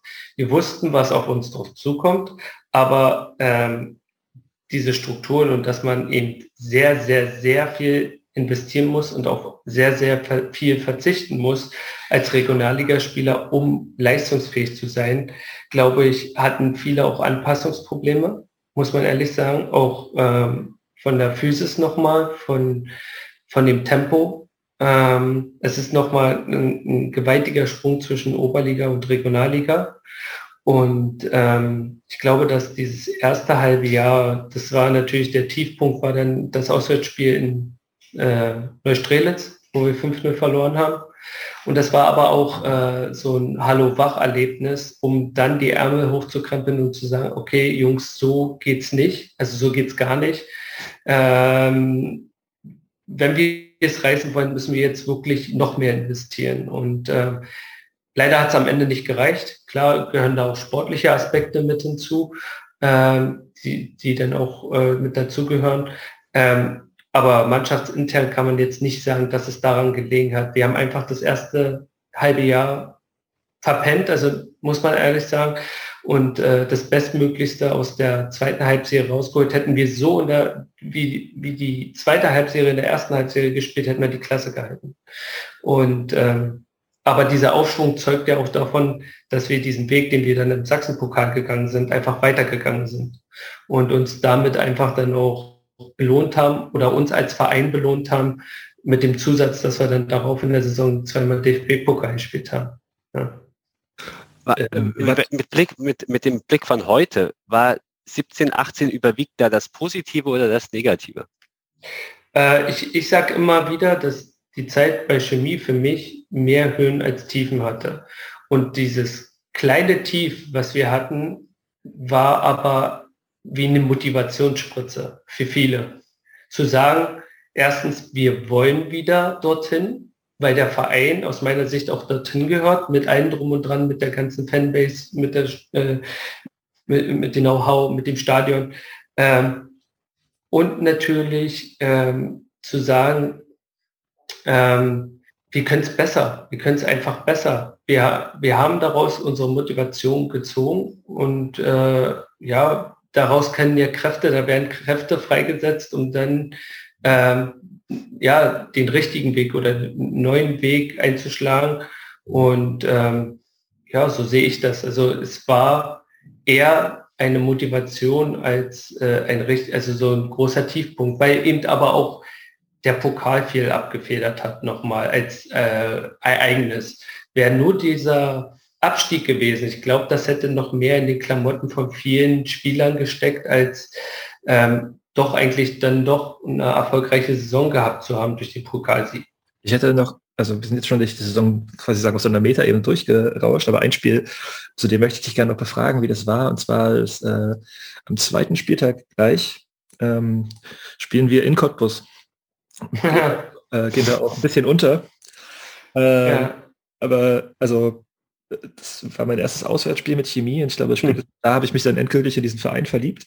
Ja. Auch da kann man wieder sagen, du hättest schlechtere Auswärtsspiele wählen können, als erstmal auswärts zu fahren. Okay. Äh, Unabhängig ja, vom Ergebnis. Ja, das, das Ergebnis war natürlich mit äh, 5-0 derbe. Ähm, und da meine ich das, ne? Also da haben wir auch sehr viel Lehrgeld gezahlt in dem Spiel. Benny Schmidt hat in der ersten Halbzeit noch gelb-rot bekommen, waren dann äh, mit zehn Mann äh, unterwegs gegen eine Mannschaft von Energie Cottbus, die völlig fit waren, die vollkommen eingespielt, die, die, die haben uns ja da wirklich in Grund und Boden gespielt. Wir haben uns mit allen Kräften gewehrt, aber das Derby vorher hatte schon ähm, Kraft gekostet, muss man ehrlich sagen. Und dann natürlich gleich das zweite Brett mit Energie Cottbus. Äh, Wahnsinn eigentlich. Ähm, sag ich mal, der, der, der, Lichtpunkt irgendwo war einfach die Unterstützung der Fans und was die äh, dort für ein Statement einfach auch abgesetzt haben gegenüber ähm, ja, anderen Mannschaften, einfach zu sagen, egal wie das Spiel gelaufen ist, ja, wir wissen selber, dass das scheiße war von uns Spielern, äh, aber wir stehen hinter euch und wir unterstützen euch und fangen euch auf, egal wie ihr spielt. Wichtig war ja immer die Erkenntnis, auch gerade das, wenn, wenn man am Zaun war, dass man sein letztes Hemd dafür gegeben hat, dass man alles investiert hat. Und es kann auch sein, dass eine Amateurmannschaft einfach mal untergeht gegen eine, gegen eine Profitummannschaft. Das ist okay. Wichtig ist aber, dass man eine gewisse Reaktion zeigt und dass man Vollgas gibt. Und dann verzeihen einen die Fans das auch, dass man dann eben verloren hat. Und äh, ja, deswegen aber die Unterstützung an dem Spieltag, das war Wahnsinn. Wirklich, war Wahnsinn. Und für dich so persönlich? Äh, persönlich hätte, hätte, ich mir die Rückkehr äh, natürlich dann auch noch im Profistadion, ja, äh, für mich anders vorgestellt. Ich glaube, es gibt, äh, gibt dann schönere Ereignisse, als mit einer 5-0 Klatsche nach Hause zu fahren an alter Wirkungsstätte. Aber ähm, ja, es war dann wieso relativ schnell wieder, sage ich mal, abgehakt in dem Fall, dass die nächste Aufgabe mit Babelsberg dann schon am Wochenende wieder gewartet hat. Und ich glaube, das war das Spiel, äh, wo wir dann 1-0 gewonnen haben. Wenn ich mich ja. recht entsinne, war das Manu Bayer, der dann getroffen hat. Da hat er, äh, glaube, Manu hat in der Saison ja. seine, seine Torjägerqualitäten mal unter Beweis gestellt. Äh, ich hoffe, die entdeckt dann dieser Saison auch mal wieder. und äh, ja, äh, auf jeden Fall mussten wir das Spiel ja auch irgendwie relativ schnell äh, abhaken, beziehungsweise uns dann äh, auf die nächsten Aufgaben konzentrieren. Und ja, wie gesagt, es gab schönere, hätte schönere Momente gegeben, als diesen äh, in Cottbus wieder zurückzukehren. Aber ja, man kann sich nicht aussuchen, so ist es eben als dann auch noch ein zweites Heimkehren quasi äh, gegen Luckenwalde. Das war dann erst in der Rückrunde. Also in der Hinrunde haben wir gegen Luckenwalde zu Hause gewonnen und dann eine 1-1 ja. Luckenwalde. Also meine, gut, du bist wahrscheinlich sowieso öfter da gewesen zwischendrin, aber äh, so dann äh, wieder beim Verein ankommen. So, wie ist das, wenn man... Also in Cottbus war es nicht komisch, muss ich ehrlich sagen. In Cottbus war es so, äh, weil es auch mehr Abstand hatte, ähm, war, war die Distanz, also dass, dass ich jetzt für Chemie spiele und dass das jetzt mein Jugendverein war, äh, war vom Auftreten, ich, wo ich im Stadion war, war es nicht komisch. Aber wo ich in Luckenweide dann aufgelaufen bin, dann auf der anderen Seite mich äh, auch warm gemacht hatte äh, und dann in dem Stadion, wo man ja eigentlich gewohnt war, dann äh, für den Verein zu spielen. Also da war äh, eine andere emotionale Bindung noch da gewesen, verständlicherweise. Und ähm, trotzdem, ja, war ich in dem Moment äh, Spieler von Chemie Leipzig und habe da versucht, einfach alles äh, Mögliche reinzuhauen. Und äh, ja, war trotzdem ein spezielles Spiel und für mich auch äh, trotzdem auch ein schönes Spiel, weil, wie gesagt, man mit einem anderen Verein, ja, außer dem Heimatverein jetzt äh, dann wieder an, an alter Wirkungsstätte äh, gespielt hat. Und es war, glaube ich, sogar auch noch ein Flutlichtspiel, wenn ich mich recht entsinne. Ein Abendspiel. Ich war da, ich kann mich nämlich ganz gut an dieses Spiel erinnern. Das war eines der wenigen Auswärtsspiele, die ich damals mitgenommen habe. Und ich empfand das eher als sehr deprimierend, muss ich ganz ehrlich sagen, weil Duckenwalde damals sehr weit abgeschlagen war. Die haben in der ganzen Saison nur ja. neun Punkte geholt, glaube ich. Und irgendwie waren diese drei Punkte fest eingeplant beim Auswärtsspiel, aber leider hat Das stimmt, das stimmt, das stimmt. Also sportlich gesehen, sportlich gesehen war es enttäuschend, weil wir uns wir sind ja sogar noch 1-0 in Führung gegangen und haben dann kurz vor Schluss durch so ein, auf Deutsch gesagt, Kacktor, äh, haben wir das, den Ausgleich bekommen und äh, haben uns dann angeguckt nach dem Spiel und wussten nicht, warum wir eigentlich verloren hatten. Und äh, also mental verloren hatten, wir haben ja unentschieden gespielt, aber es hat sich angefühlt eigentlich wie eine Niederlage in dem Moment. Und ähm, ja, hat äh, in die Phase so ein bisschen dann noch reingepasst, wo wir eine kleine Schwankung dann noch mit drin hatten. Ähm, ja, da hatten wir auch eigentlich damit, also sind wir auch mit äh, ins Spiel reingegangen, dass wir dort drei Punkte holen oder wollten. Und ja, ist eben so. Leider. Oder war so. Ja, die Woche drauf gegen Halberstadt 3-0 verloren. Ich glaube, da war ich, es war auch so ein. Ja, ja, ja. Da hat es geregnet, glaube ich, auch. Es war richtig böse. Also da, das war ganz schlimm. Aber wir müssen auch über die, die Regionalliga-Saison vielleicht nicht mehr so viel reden, aber ich würde gerne noch mal über das Sachsen-Pokalfinale reden. Gegen Neugersdorf. Erzähl mal ein bisschen, wie das so vorher war, wie, wie die so die, also eigentlich war das für mich, ne, irgendwie, also so, wir haben halt Zwickau rausgehauen, äh, haben dann gegen Bautzen zu Hause gewonnen und dann in Auerbach, gegen die wir in der gleichen Saison auswärts 3-0 verloren haben, da war ich auch vor Ort, das war auch ganz schlimm. Ja. Dann gewinnen wir da in Auerbach und eigentlich war Neugersdorf für so ein ja, das machen wir schon. Wie war das in der, äh, wie war das in der Mannschaft und äh, wie war das bei dir so? War das Druck oder war das eher so ein... Also ähm, das war ja auch so eine Phase bei mir sportlich gesehen, ähm, wo es für mich nicht so optimal lief. Ähm, ich bin in dem Pokerspiel auch, glaube für acht Minuten nur eingewechselt worden. Äh, umso schöner, dass ich dann auch im Finale meinen Ein Einsatz bekommen habe oder fünf Minuten waren es schlussendlich mit Nachspielzeit.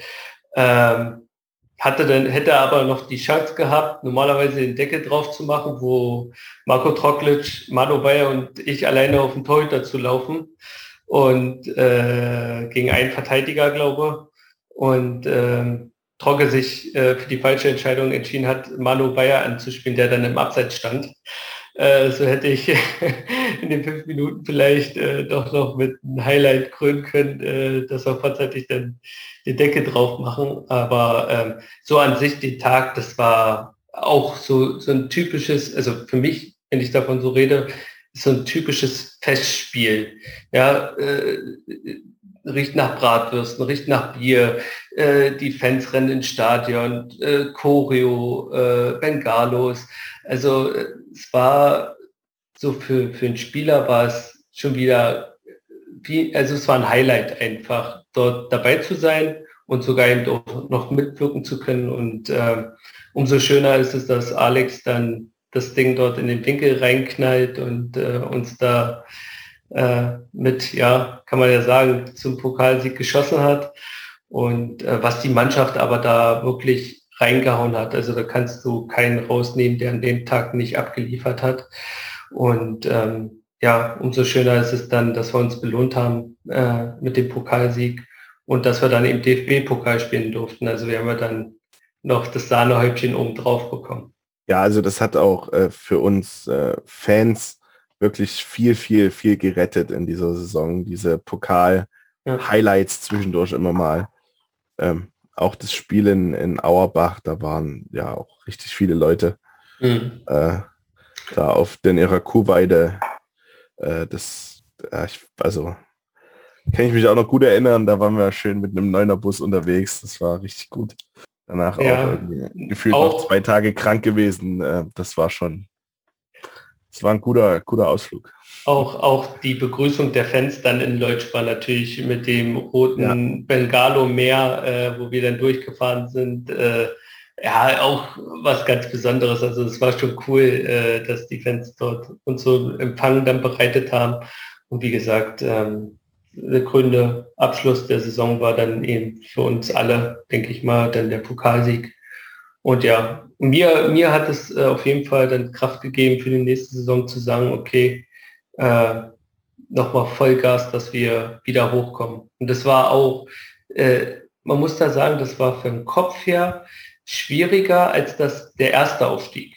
Der erste Aufstieg war noch so von der Haltung der Fans auch äh, cool, super, ey, was ihr alles macht und äh, dass wir jetzt hier vielleicht aufsteigen und so, damit hat ja keiner gerechnet, ehrlich. Ja. So, der zweite Aufstieg war aber schon eher so, ja. wir sind abgestiegen.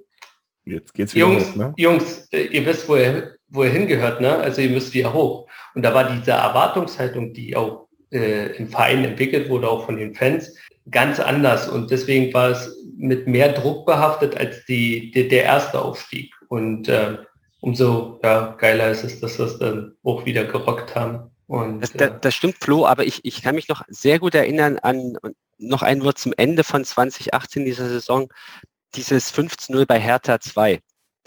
Ähm, das war besonders. Sie, da wurde der, der Abstieg besiegelt. Ja. Da war es dann, da war es offiziell und das war natürlich, man hat, man hat vorher gedacht, okay, für Hertha geht es um gar nichts und für uns geht es um alles oder nichts. Da hat man irgendwie so gedacht, ja, kann man ja eigentlich vielleicht gewinnen auch. So, also so war die, die Einstellung. Und dann wird es halt eine sehr, sehr klare Geschichte. Und unsere mhm. Kurve hat halt durchgefeiert, wie, äh, also und das war, war auch ein ergreifender Moment, fand ich. Und da meine ich, entweder kurz nach dem Spiel oder vielleicht sogar schon noch auf dem Platz, wurde dann mit dem Megafon von der Mannschaft oder so verkündet, dass, dass man nächstes Jahr wieder aufsteigen will. Oder es war, der Verein hat das kurz danach ja, ja. aus. Also dieser Druck, du, du, hast sicherlich recht, dieser Druck oder diese Erwartungshaltung gab es auch bei den Fans. Aber ich war, weiß, dass ich damals sehr erstaunt war, dass man das Ziel doch so selbstbewusst und offensiv ausgegeben hat und da natürlich auch selbst so ein bisschen Druck aufgebaut hat. Ja, also es ist ja normal, wenn man, sag ich mal, etwas erreicht hat, wo man weiß, hier ist es erstens geil, Fußball zu spielen. Auch für die Fans ist es ja auch schön, äh, nicht von Dorf zu Dorf zu fahren, sondern von Stadion zu Stadion zu fahren. Jetzt mal aus Fanperspektive, nicht nur den Verein sehen, sondern einfach auch dieses Erlebnis Fußball äh, mit, mit anderen Highlights zu verknüpfen, ob das jetzt beispielsweise in Erfurt war oder in Cottbus oder wie auch immer. Äh, und klar, da entwickelt sich dann was, was der Zuschauer oder der Fan natürlich gerne haben möchte. Ne? Und ähm, wir natürlich auch haben wollen. Ne? Also das ist ja beidermaßen. Und ähm, klar hat sich da auch eine gewisse Haltung schon bei, nach diesem Spiel, wenn man das jetzt rückbetrachtet, schon entwickelt, okay, wir gehören dahin, wir wollen dahin, auch als Fans. und äh, ja, aber damit äh, musst du ja auch als Spieler umgehen. Und wenn du nicht damit umgehen kannst, dann kannst du eben nicht gerade nicht bei Chemie Fußball spielen. Weil äh, eine gewisse mentale Stärke, beziehungsweise du musst auch einiges ein bisschen abkönnen, ja, und nicht so viel an dich da ranlassen. Und äh, ja, und dann der mediale Druck, oder was heißt mediale Druck, aber äh, die, die Aufmerksamkeit in den Medien wurde natürlich dadurch auch noch größer und durch den Sachsen-Pokalsieg auch noch mal größer. Und dann, wenn wir jetzt weitergehen, durch den DFB-Pokal noch mal größer. Und äh, ich glaube, durch die Highlights, die wir dann auch in den Jahren geschaffen haben, sind wir so in den Fokus gerückt. Und damit musst du eben dann, wie gesagt, als Spieler, gerade der die Hauptverantwortung mit auf dem Spielfeld trägt oder das, damit die Ergebnisse reinkommen, damit musst du umgehen können. Und wenn du es nicht kannst, wie gesagt, dann, dann musst du es sein lassen. Kommen wir doch vielleicht mal auf die nächste Saison. Ähm, ich habe gerade deine, deine Daten offen. äh, warst du verletzt? Oder äh, also äh, du hast relativ wenig gespielt in der Hinserie. Mhm. Und auch im, also im DFB-Pokal wurdest du dann eingewechselt. Auf den würde ich gleich nochmal extra ankommen, aber die, die Saison begann ja äh, erfolgreich, aber ich sehe hier, dass Flo Schmidt nicht im Kader war.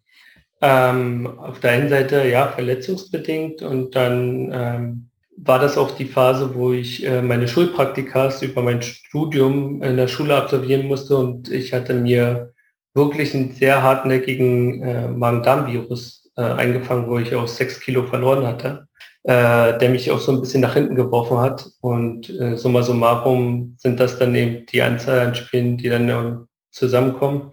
Und in der Oberliga sind es ja nun mal, glaube ich, nur 30 Spiele. Und alleine schon durch äh, die Magengeschichte habe ich, glaube sechs Spiele verpasst.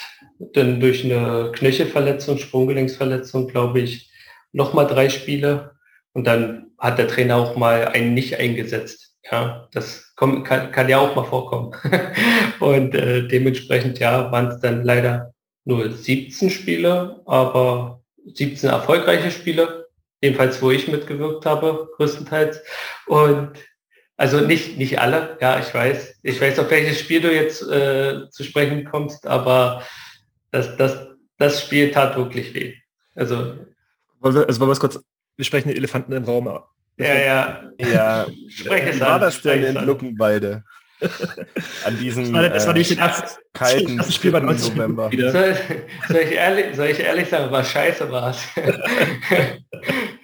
äh, das Spiel äh, ja, das äh, äh, mit so vielen Fehlern behaftet. Äh, ich will da gar keinen jetzt äh, rausnehmen, der jetzt einen Fehler begangen hat oder so. Als Mannschaft haben wir es auf jeden Fall nicht auf die Ketten bekommen. Ich glaube, äh, Manu Weyer hatte noch Gelb-Rot bekommen in der ersten Halbzeit, wenn ich mich recht entsinne, oder? Gerade das einzelne Spiel nicht auf. Ich kann's aber ja, Moment. Ja. da ist es. Ähm, ja. ja.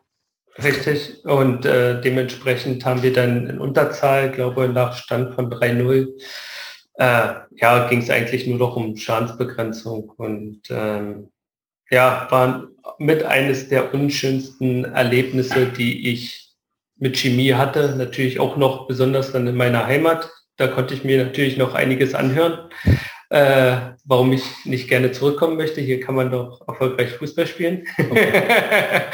äh, so eine kleinen Spitzen und Luckenwalde hat ja in der Saison ja auch oben mitgespielt, ne? äh, um, um den Aufstieg. Das war ja inne, inne, also das war ja die Phase, ich glaube, wir hatten zu dem Zeitpunkt zehn Punkte Vorsprung oder so. Richtig. Ja, also nach den ersten, ich glaube, die ersten zehn Spiele waren äh, gewonnen ähm, und, und dann schon richtig viel Vorsprung gehabt und dann fünf Spiele nicht mehr gewonnen. Ähm, wie war das für euch? Also kannst du dich da noch dran erinnern, wie, da, wie das so war, den, den Vorsprung ähm, abzugeben irgendwie und aus dieser riesigen Euphorie von den äh, zehn Spielen ähm, dann irgendwie über den Winter so hart äh, äh, da, da auf dem Boden der Tatsachen zu landen? Ähm, also ich kann mich recht entsinnen, dass das Pokalspiel mit ein kleiner Auslöser, glaube war.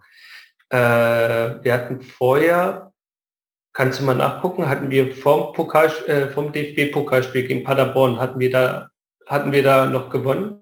Ja. Drei Tage vorher gab es das, den ersten Nicht-Sieg, das war zu Hause gegen Hohenstein-Ernsthal, ein genau. mageres 0 zu 0. Genau. Davor zehn Spiele in Folge gewonnen und genau. dann lief alles auf dieses Pokalspiel zu. Genau. Vermutlich, ja. Und dann Richtig. habt ihr das als erstes nicht gewonnen. Genau, und dann war das, glaube mental auch so, klar, alle das erste Mal Flutlicht in Deutsch, ja, was ganz, ganz Besonderes, auch das erste Training äh, war einfach nur geil dort äh, mit den Zuschauern und äh, allgemein das zu mhm. sehen. Flutlicht in Deutsch war äh, ein Wahnsinnserlebnis. Und dann fällt natürlich so ein so kleiner, na, was heißt denn Last oder Druck, aber mhm. ähm, ist natürlich ein Highlight. DFB-Pokal, zweite Runde, Paderborn. Äh, natürlich sind wir da nicht rangegangen und haben gesagt, jetzt haben wir Paderborn auch noch weg. Ja, Paderborn mit Baumgart, der jetzt ja in Köln Trainer ist, äh, äh, ein sehr cooler Typ. Äh, die hatten eine super Truppe und die haben uns da auch unsere, äh, unsere Grenzen mal aufgezeigt. Ja, an dem Tag auch physisch einfach. Und äh, danach, ich weiß nicht warum, sind wir so ein kleines mentales Loch gefallen ähm, und haben dann ja nicht so richtig die Kurve bekommen. Dann war das Luckenwalde-Spiel, dann haben wir noch ich glaube, noch zwei oder drei Spiele nicht erfolgreich gestartet. Mhm. Ne? Jetzt gegen Inter, oh, 2 zu 0 gegen Eilenburg oh, verloren und dann 2 zu 2 gegen Genau, und dann kam es eben zum Trainerwechsel. Ähm, und dann hatten wir, glaube gegen Bernburg zu Hause äh, mit Christian Sobotka dann als äh, Trainer das erste Spiel wieder gewonnen. Ich glaube 5-1 oder 6-1 äh, gegen Zorbau. Oder, oder Zorbau, genau, genau, gegen Zorbau. Genau, und da, ähm, glaube sind wir dann wieder so ein bisschen in die Spur zurückgekommen.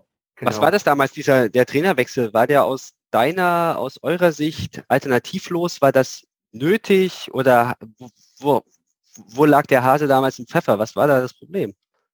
Ähm, ich weiß nicht, äh, inwieweit ähm, ja der Glaube an dem, was der Trainer vorgegeben hat, gefehlt hat. Ich glaube, der Verein hat einfach gesehen, okay, und schwimmen so ein bisschen die Fälle weg, weil ähm, ja, die Ergebnisse stimmen nicht. Und da sind wir wie bei dem Thema äh, Erwartungshaltung, wir wollen aufsteigen. Und es war stark, stark, stark gefährdet.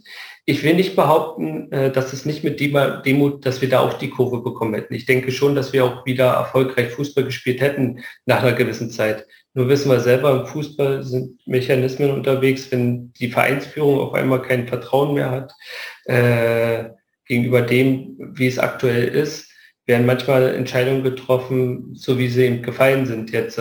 Äh, als Außenstehender äh, konnten das ja einige Fans nicht verstehen, einige konnten es verstehen. Ähm, da haben wir ja die zwei Lager, die sagen, ja, zu Recht. Die anderen sagen, wie konnte da den Erfolgstrainer jetzt rausschmeißen? Ähm, schlussendlich muss man sagen, ja, weiß man nicht, ob man es mit Dietmar Demuth genauso auf den Aufstieg wieder geschafft hätte. Festzuhalten ist das, was mit äh, Miro Jagatic und mit Christian dann gepackt haben. Und ähm, ich glaube, dass wir fußballerisch etwas uns verändert haben von der Ausrichtung und äh, glaube auch noch einen Tick attraktiveren Fußball dann auf einmal gespielt haben wieder. Und ähm, ja, manchmal kann so ein Trainerwechsel auch Blockaden oder mentale äh, ja, Schwächen ein bisschen lösen. Und ähm, schlussendlich ähm, muss man sagen, hat der Verein dann doch schlussendlich alles richtig gemacht, weil wir ja aufgestiegen sind. Was hat sich denn konkret mit dem neuen Trainerteam verändert? Inwiefern wurden da Karten neu gemischt? Was hat sich fußballerisch, spielerisch, taktisch verändert? Gute Frage. Würde mich mal interessieren. Naja, äh, wir, wir haben einfach äh, an bestimmten Punkten, wo, wo wir äh, kleine Schwächen hatten, gerade im Spielaufbau nach vorne, ja, ähm, oder auch ähm, unser Anlaufverhalten ähm, haben wir einfach verbessert ähm, durch sukzessive Steigerung von äh, Trainingsinhalten, die uns äh, Miro und Christian mit auf den Weg gegeben haben. Ähm, ja, haben wir uns einfach qualitativ so gesteigert und haben versucht, eine gewisse äh, Philosophie, die die Trainer vorgegeben haben, umzusetzen. Das heißt auch attraktiven Fußball auch nach vorne. Ne? Und ähm, ich will nicht sagen, dass wir nicht attraktiven Fußball auch äh, unter die bei Demut gespielt haben, aber äh, wir haben eine andere Philosophie gehabt, Fußballphilosophie. Und jetzt unter Miroslav Jagatic hatten wir einfach Dinge an die Hand bekommen. Also es gab eine Spielausrichtung, richtig, wo gesagt wurde, das, das, das, das, das, das machen wir. Und danach wurde auch jeder abgerechnet. Und zusätzlich, das, was ich angesprochen habe, wurden die Karten einfach auch neu gemischt. Dementsprechend haben sie, konnten sich nochmal andere auch wieder im Vordergrund schießen, die vielleicht ein bisschen runtergesackt sind. Und ähm, ja, dem Fall, ähm, ja, hat alles gut geklappt. Ja, also, also so ähm, äh, für uns oder in der Fanmeinung oder jetzt mhm. in unserer Gruppe war es so, dass ähm, man das Gefühl hatte, dass sich äh, oder dass Dietmar Demuth genau der Richtige war, um den Verein so zu ordnen und äh, da eine Struktur generell äh, reinzubringen und, und, und äh, so mit alter Schule äh, so an, an, an Tugenden irgendwie anzuknüpfen, anzubauen. Mhm und mhm. dann sich das so ein bisschen abgenutzt hatte quasi und dann äh, mit äh, Miro Jagatic quasi auf diese gute Grundlage und äh, die man da hatte, ähm, dann dieser fußballerische Aspekt und auch äh, ein jüngerer Trainer mit sicherlich wahrscheinlich einer anderen Ansprache und äh, auch einfach, wie du schon gesagt hast, anderen Trainingsinhalten, ähm, da einfach eine, eine, neue Art von Fußball äh, implementiert wurde im Verein. Und, genau. Äh, dass, dass man das, das jetzt auch einfach sieht. Ja, und gebe ich dir absolut recht, genau das, was du gesagt hast. Ähm, und ähm, bestimmte Ansprachen waren dann ähm, schon gleich gewesen, sag ich mal, unter Dietmar Demuth. Und bestimmte Spieler waren, konnten nicht mehr erreicht werden. Ja, und wichtig ist ja, dass du gerade auch bei Ansprachen Spieler erreichst, dass du die irgendwie packst, ja, dass die vielleicht dann äh, nochmal ein Prozent mehr raufknallen und so. Und schlussendlich war es dann, gerade in der Phase, wo es dann nicht lief, nicht mehr so gegeben. Und natürlich äh, kam Miro dann und äh, hat eine ganz andere Ansprache gehabt, ne? hat andere Spieler dann auch in die Pflicht genommen, äh, gepiesackt auch so ein bisschen, ja, äh, und äh, aber auch wiederum gestreichelt, ja, also äh, er hat einen guten Mix gehabt, wo er dann manche, er hat einen guten Mix gefunden, wo er dann Spieler wieder mehr erreicht hat oder mehr packen konnte und ähm, ja, schlussendlich hat es ja genau dann auch so zum Erfolg gereicht, dass wir dann wieder aufgestiegen sind. Hast du dann sofort gedacht, als das neue Trainerteam kam, ja, das kann was werden? Oder hast du dann erstmal gedacht, nö, äh, warten wir mal ab, weiß ich nicht, bin ich unsicher? Oder was war da, wie war die Stimmung? Ähm, ich glaube, dass ähm, also Miro äh, kenne ich ja schon aus äh, Oberliga-Zeiten, wo ich in Luckenweide gespielt habe. Da war er im Berliner Raum unterwegs. Ähm, ich kannte ihn nicht persönlich, aber ich habe ja auch ein bisschen mitbekommen, wie er äh, als Trainer agiert, beziehungsweise, äh, beziehungsweise wie er an der Außenlinie ist. Und äh, ja, äh, Miro lebt ja das Fußballspiel extrem. Ne? Also der läuft ja, glaube ich, im Spiel seine äh, 40 Kilometer geführt äh, und ist äh, meistens kaputter als manch anderer Spieler, äh, was der an der Seitenlinie abspult. Aber ähm, ja, er versucht eben dort viel Einfluss auch aufs Spiel zu nehmen und auf die Spieler. Und äh, Dietmar Demuth war eher derjenige, der eine nordische Mentalität hatte, der zwar auch mal reingebrüllt hat, aber eher so ruhiger und äh, äh, von den Ansprachen auch manchmal ein bisschen so, ja, entspannter, ja. Und äh, das war bei Miro ein bisschen zackiger, also mit, mit viel mehr Temperament hinter. Und ähm, ja, wo, wo Miro dann dazugekommen ist als Trainer, ähm, hatte ich schon das Gefühl, gerade durch die Trainingsinhalte beziehungsweise auch die Ansprachen mit seiner klaren Philosophie, die er gleich am ersten Tag uns rübergebracht hat, äh, hatte ich schon das Gefühl, okay, das passt, damit identifizieren wir uns Spieler äh, und ähm, da können wir auch wirklich erfolgreich Fußball spielen mit. Und das ist ja wieder die Erkenntnis, wenn du das Vertrauen in dem hast, was der Trainer dir dann auch rüberbringt, beziehungsweise mit den Ansprachen, die er trifft, wenn er da genau auf den Zahn führt, die, was dich erreicht, dann, ähm, ja, dann spielst du erfolgreich, Fußball und ähm, es ist ihm und Christian zusammen gelungen. Und also so äh, kannst du, äh, ja, die, äh, du hast gerade gemeint, Miros Spielphilosophie, die hat euch am ersten Tag erklärt. Kannst du die uns erklären oder ist das äh, intern? Ja, ja, also ich, ich will da nicht zu weit ausholen, weil okay. bestimmte Inhalte, wenn sich das andere anhört und so. Ja, ja, und außer, außerdem wird es den Rahmen sprengen und, und ich laufe Gefahr, dass ich bestimmte Inhalte falsch erkläre und dann kriege ich morgen einen Anruf von Miro und kriege krieg einen auf den Deckel. Äh, es, das wäre vielleicht sogar ganz gut, wenn du Inhalte falsch erklärst, weil äh, Babelsberg hat ja gedacht, wir spielen lange Bälle und, ähm, äh, und wir sind gefährlich bei Standards. gar keine langen Bälle gespielt. Also das finde ich ganz gut. Äh, das, das, hat sich ja äh, mit der Zeit ähm, ja auch geändert äh, in unserer Spielweise. Also ich kann mich gut daran erinnern, dass wir auch eine Spielweise hatten, die viel auf lange Bälle mal ausgelegt war und dann auf zweite Bälle zu gehen, beziehungsweise versucht haben, auf zweite Bälle zu gehen. Und ähm, das ist aber eine gewisse Ausrichtung von, von Miro und Christian, eben auch von hinten raus Fußball zu spielen. Und dann über die verschiedenen Zonen, also von hinten raus über Abwehr, Mittelfeld in die Angriffszone zu kommen. Und ähm, das ist aber ein Prozess gewesen, das muss man auch ganz ehrlich sagen, äh, dass die Mannschaft das jetzt so spielt, ähm, weil ja einige noch dabei sind, auch auf, äh, sag ich mal, wo ich dazu gekommen sind, ob das jetzt Alex ist, ob das Stefan ist, äh, ob das äh, Manu Bayer ist, Philipp Wendt, mit dem äh, jetzt schon vier Jahre dann auch zusammengespielt hatte und so. Also es sind schon viele Spieler dabei, die unter Miro ja auch lange trainiert haben, um eine gewisse Philosophie, die er an den Tag gelegt hat, jetzt äh, Stück für Stück weiter auszureifen. Und ähm, gerade das Spiel von hinten raus eben auch zu gestalten und nicht nur blind nach vorne zu knallen, ist eben auch, auch ein Weg, den er mit eingebaut hat. Weil anders geht es auch nicht, müssen wir mal ehrlich sein. In der Regionalliga kannst du nicht einfach nur auf lange Bälle und dann immer gib ihm irgendwie, sondern du musst schon auch versuchen, Fußball zu spielen. Und äh, ja, das äh, scheint in Babelsberg ganz gut funktioniert zu haben. Hat es. ähm, ja, du bist jetzt schon wieder aufgestiegen. Ich bin als Fan das dritte Mal in drei Jahren auf dem Rasen gestanden ähm, und dann kam wieder Regionalliga. Ähm, und diese Saison hat ja so zwei krasse Eckpunkte. Ähm, der eine ist hinten raus Corona.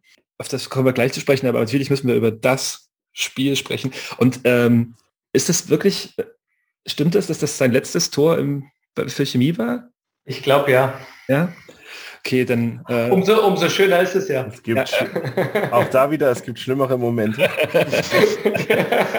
Sag mal, bei einem 5-1 ein letztes Tor zu schießen, ist vielleicht nicht so cool wie ja. gegen den verbotenen Stadtteil. Dann erzähl, dann erzähl jetzt doch mal.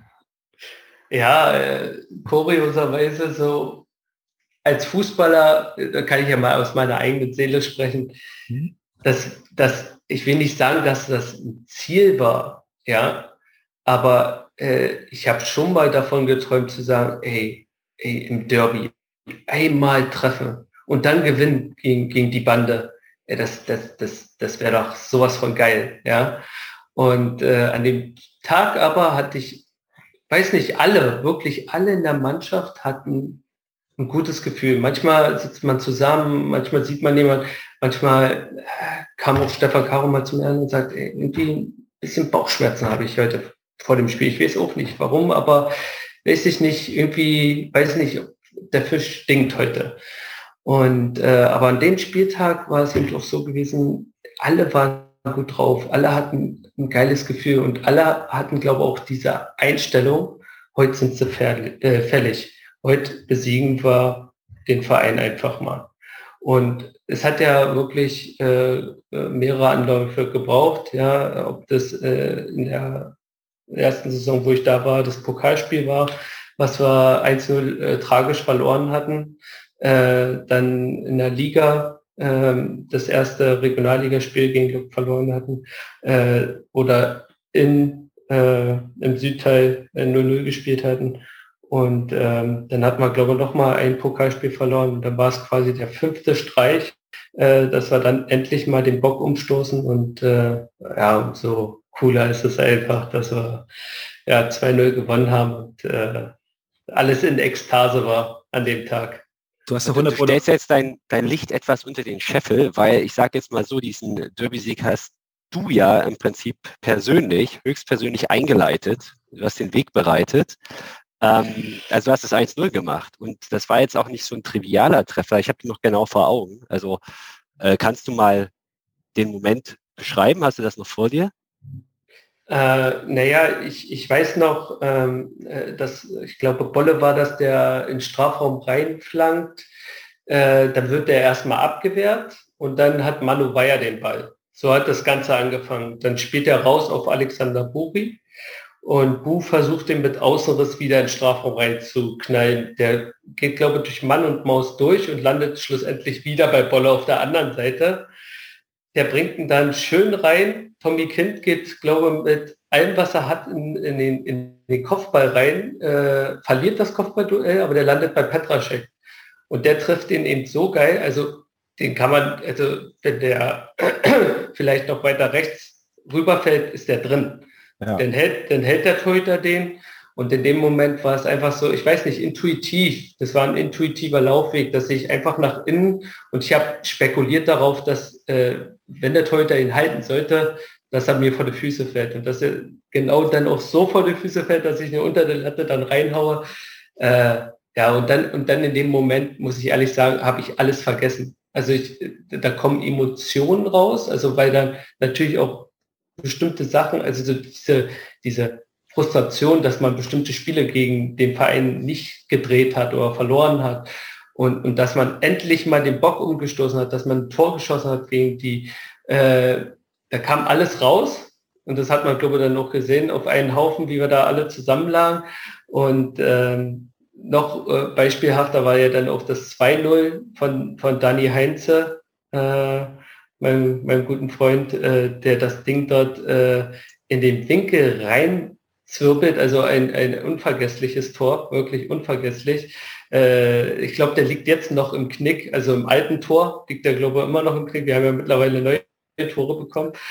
Und äh, was, was da auf den Rängen los war und äh, äh, ja, also wie gesagt, das war ein, ein unbeschreiblicher Tag zusammen. Also was auch die Mannschaft für eine geschlossene Leistung an dem Tag gebracht hat, äh, ja, kann man nicht, ja, genug den Hut vorziehen, dass ja. wir da das wirklich, das war ein geiler Spieltag, ein geiler Spieltag. Ja, ja also was du schon gesagt hast mit dieser Sache, ähm, dass, dass, dass ihr alle ein gutes Gefühl hattet, äh, man hat auch von Anfang an gemerkt, dass an, an dem Tag geht nichts schief.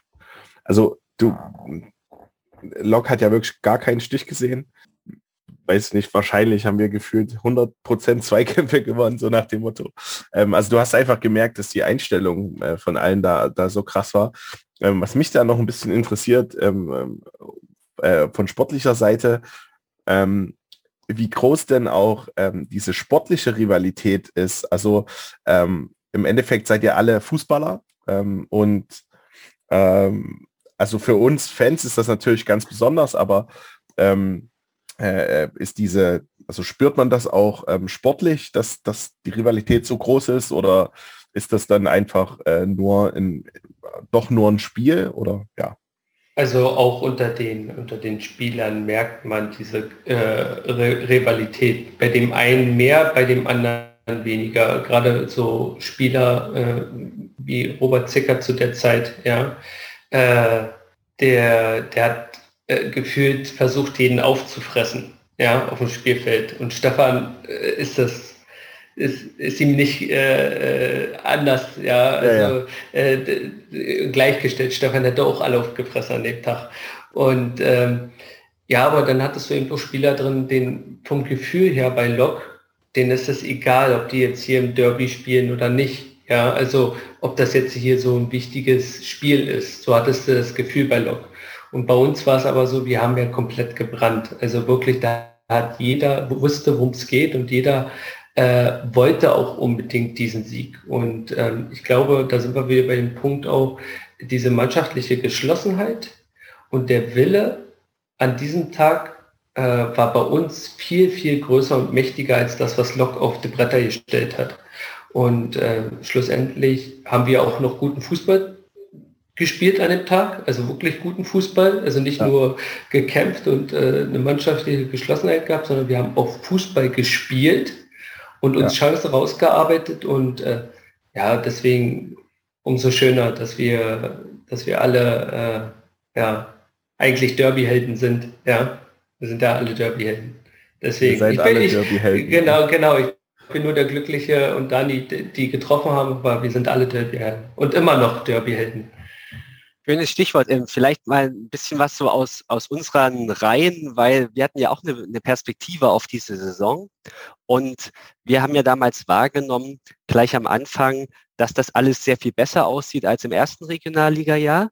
Nur man hat dann recht schnell gemerkt, äh, also wir stehen hinten ganz gut, nur vorne klappt das irgendwie nicht so richtig. Wir, wir haben dann, dann auf einmal irgendwie so äh, einen neuen Torjäger gesucht oder so. Also wir haben so ein paar, paar Spaßaktionen im Internet auch gemacht und eine von diesen Aktionen war ja Derby-Held für Leutsch, wo wir gesagt haben, okay, wir suchen neue Derby-Helden, das waren dann in dem Fall die Torschützen und äh, wir haben äh, ja zum Beispiel Aufkleber produziert etc. mit den alten Derby-Helden.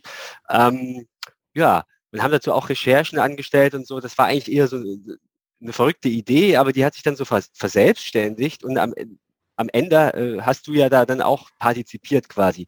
Äh, habt ihr das als Mannschaft irgendwie mitbekommen, beziehungsweise an welcher Stelle hast du dann gemerkt, dass du vielleicht auch ein Derby-Held bist? In dem Sinne, kannst du dazu was sagen? Ähm, natürlich hat man das ein bisschen medial mitbekommen, äh, wo das so angefangen hat mit, mit dieser kleinen ich sag's jetzt mal Kampagne, ja, äh, dass man so äh, alte Derby-Torschützen äh, hervorhebt oder ehrt einfach auch mal. Ähm, eine sehr schöne Aktion, wirklich sehr schöne Aktion, weil eben auch, glaube viele vergessene Spieler einfach auch mal wieder erwähnt wurden. Ja, äh, gerade für für äh, viele äh, alte Chemiker ganz schön, ja, sich das mal wieder vor Augen zu halten. Wer hat denn überhaupt mal äh, gegen gegen äh, Lok getroffen. Und ähm, für einen selber ist das Glaube, also bei mir auf jeden Fall beim Spieltag nochmal bewusst geworden, weil wir unsere Autos abgestellt hatten und ähm, auf dem Weg zu unserem äh, Kabinen war ja an der Geschäftsstelle so eine Reihe aufgebaut. Und da waren zwei oder ein Kopf mit Fragezeichen mit 2019. Und da hast du dir schon so beim Vorbeigehen dir so vorgestellt, also wäre doch eine coole Geschichte, wenn da jetzt dein Bild drin ist. und äh, ja, dass es jetzt wirklich so gekommen ist, ist für mich eine sehr, sehr, sehr schöne Geschichte, die, die ich ein Leben lang mit mir trage und die mich ja auch mit Chemie immer verbinden wird, egal wie, egal wann, ähm, an die man sich auch äh, ein Leben lang gerne zurückerinnert, dass man einen, einen tollen Moment hatte und ja, sag ich mal, einer der Namen ist, die im Derby mal getroffen haben. Das ist ja auch nochmal ein ganz besonderer Derby-Sieg, weil es eben der erste nach der Neugründung ist. Und Richtig. Äh, dieser lange, lange Anlauf, du hast es ja schon angesprochen, diese Pokalspiele. Ähm, Freistoß, Pfosten, Alexander Buri. Ja, Torwartfehler, ja, 118. Minute oder was. Äh, oh. Das war echt ein wildes Ding. Ähm, und wir waren so oft so nah dran. Äh, und äh, ja, das an diesem Tag dann, da ist wirklich alles zusammengekommen. Und äh, wie du auch schon gesagt hast, die waren fällig einfach. Also. Ja, und da sind wir wieder bei meinem Bauchgefühl. Also Gott sei Dank hat mich mein Bauchgefühl fast nie in Stich gelassen, äh, dass es dann doch wieder äh, gut lag, dass wir das Ding dann noch gezogen haben. Ich muss aber auch nochmal unterstreichen, dass es halt einfach auch, also das war ich damals, ich fand auch Miro hatte halt irgendwie Lock aus, outgecoacht, wie man heute so schön äh, sagt. Das, die Mannschaft war perfekt eingestellt. Wir haben die genau da attackiert, wo es sein musste. Und ich habe halt irgendwie natürlich noch geschwitzt, als 1-0 stand und dann fährt es 2-0 und ich bin halt irgendwie vorne über Nordheim gerollt und habe gesagt, ja, die schießen kein Tor mehr, wir haben das Ding jetzt irgendwie locker gewonnen. Und ich war danach auch eine Woche krankgeschrieben natürlich. Ja, ich glaube, äh, es war auf jeden Fall echt dann, also mega Props an die ganze Mannschaft von damals, die da auf dem Rasen stand. Äh, ich habe gerade noch gesehen, das wusste ich auch nicht mehr, dass du dich da verletzt hast bei dem Spiel. Ähm, gegen, äh, das ist, das ist auch so eine Geschichte wieder. ja, in der ersten Saison äh, bei Chemie äh, im Derby hatte ich mir die Mittelhand gebrochen und habe mit Mittelhand weitergespielt noch. Also mit Mittelhandbruch weitergespielt, die 120 Minuten. Krass. Äh, also ich glaube, das ist sogar in der, äh, in der Verlängerung, in der ersten Halbzeit der Verlängerung ist das passiert. Beim Tackling, da ist mir äh, ein Lokspieler auf die Hand gegrätscht und ähm, ich habe dann nur im Spiel gemerkt, dass meine Hand taub wurde und habe dann äh, unserem Physio ähm, Ali gesagt, dass irgendwas ist mit der Hand, aber ich will mich nicht auswechseln lassen. Also ähm, hat das, glaube mir, nee, hat er nicht bandagiert, er hatte mir Eiswürfel gegeben, weil er gesagt hat, er ist bestimmt eine Prellung oder ein Nerv eingeklemmt und im Prinzip, ich konnte, ich habe die ganze Zeit meine Hand angespannt, weil äh, es normalerweise nicht ging vor Schmerz, aber der Adrenalin ist dann so hoch und du willst unbedingt in diesem Spiel, weil es stand ja noch 0-0 äh, bis besagt kurz vor Schluss, wo der dann beim Freistoß dann durchrutscht. Ähm, oder beim Schuss war das. Es war kein Freistoß, war ein Schuss, glaube ich, aus äh, vom Strafraumgrenze, ne? Ja, ja. Ja, ja. War, glaube ich, nach einem Freistoß oder so, aber ja. Ja, ja, auf jeden Fall, ähm, ja, schlussendlich, ja, äh, ist es auch eine kleine Anekdote, dass ich mit Mittelhandbruch noch gespielt hatte. ähm, vielleicht noch über die, also die ganze Saison würde ich jetzt, wie gesagt, nicht mehr so unglaublich viel reden, weil, also, Bastian hat das gerade gesagt, dass wir so besser waren, aber es war halt irgendwie auch schon sehr, sehr zäh. Also wir haben achtmal 0 zu 0 gespielt von äh, 24 Spielen oder so, glaube ich. Ähm, aber dann kam halt dieser komische Virus in unser Leben. Ähm, wie war das denn so als äh, Regionalliga-Kicker? Ähm, ich muss sagen, ähm, ja, das, die Phase war echt scheiße für uns als, als Fußballer, weil natürlich wir wollen Fußball spielen und ihr wollt ins Stadion gehen, ne, ähm, Fußballspiele sehen und äh, es war schon eine Umstellung eine schwierige Phase, so auch, weil du nicht wusstest, naja, wie hältst du dich richtig gut fit? Ne? Weil es hätte ja sein können, jede Woche irgendwie, du steigst jetzt wieder voll ein und dann hat sich das aber gezogen wie so ein Kaugummi und man wusste nicht, fängst du jetzt wieder an, fängst es nicht an. Und ähm, mental war es dann ein bisschen schwierig, aber in der Phase kann ich sagen, habe ich die Zeit effektiv genutzt, weil ich genau im Endspurt meines Studiums war. Also vielleicht äh, war es Fluch und Segen zugleich. Fluch, dass wir nicht Fußball spielen konnten. Segen, dass ich mich voll auf mein Studium konzentrieren konnte. Und im Nachhinein muss ich sagen, ähm, auch jetzt äh, die letzte Saison ähm, für mich, die jetzt auch mit den Einsätzen nicht so gekrönt war. Aber äh, wäre der Virus nicht gewesen, weiß ich nicht, ob ich mein Studium, so wie ich es jetzt abgeschlossen habe, und ich habe es für mich gut abgeschlossen, ähm, ob ich das so mit voller Konzentration auf Fußball, äh, mit englischen Wochen, mit allen Pipapo, ob ich das so gemeistert hätte. Und ähm, deswegen sage ich auf der einen Seite Fluch, weil natürlich wollen wir Fußball spielen, aber auf der anderen Seite Segen, dass ich das geschafft habe, äh, mich vollkommen auf meinen äh, letzten Prüfen zu konzentrieren und dass ich dann äh, jetzt sagen kann, okay, Studium ist vorbei und jetzt geht das Berufsleben als Lehrer los. Welchen Anteil hat denn Corona an deiner Entscheidung, dass du deine Knochen nicht mehr bis zum bitteren Ende hinhalten willst, sondern doch in, du hättest ja durchaus noch ein paar Jährchen spielen können, denke ich jetzt mal. Ähm, was, ja, liegt das an der Pandemie, weil du mit deinem Studium fertig bist oder hat das, ja, was, was ist da abgelaufen? Für mich, also ähm, ich hatte meine letzte Prüfung äh, im, im März diesen Jahres und im Januar hatte ich Gespräch mit den Trainern und habe denen schon mitgeteilt, ähm, ich bin einfach davon ausgegangen mit der Einstellung, dass ich diese letzte Prüfung bestehen werde. Und habe den Trainern gesagt, dass äh, sie sich nicht wundern sollen, aber ich äh, mit dem Gedanken spiele und zu 90 Prozent die Entscheidung für mich feststeht, wenn das Studium beendet ist, dass ich äh, mit Fußball aufhören werde, weil ich beides nicht vereinen kann. Also ich kann nicht Lehrer sein, also ich gehe jetzt in mein Referendariat und kann dann voll Fußball spielen. Und man, man hat es auch schon in der letzten Saison, wo ich die wenigen Einsätze hatte, gemerkt, dass das Pensum vom Lernen ähm, und gleichzeitig Fußball spielen für mich sehr schwierig war, ähm, weil der Fokus mehr auf die Staatsexamensprüfung lag, als auf dem Fußball. Und ähm, klar, wenn jemand arbeiten geht, wenn er Ausbildung macht und, oder studiert, versucht er immer alles unter einem Scheffel zu bringen und äh, versucht das immer gleichmäßig gut zu steuern und immer 100 Prozent zu geben. Aber ich habe gemerkt, dass ich da physisch Körner gelassen habe und dementsprechend weniger konkurrenzfähig war. Und ähm, ich musste dann auch selber einsehen und für mich selber erkennen, dass die nächste Saison nicht besser wird, wenn ich dann Vollzeit auch arbeiten gehe als Lehrer.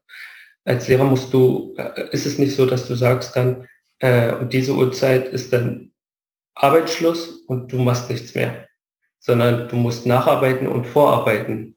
Und die Arbeitszeit, die du dann zu Hause noch investierst für den nächsten Tag, und dann parallel noch Leistungssport ja, betreibst, also für die Regionalliga mit fast jedem Tag Training, wäre für mich nicht unter einen Hut zu bekommen beziehungsweise zu kriegen.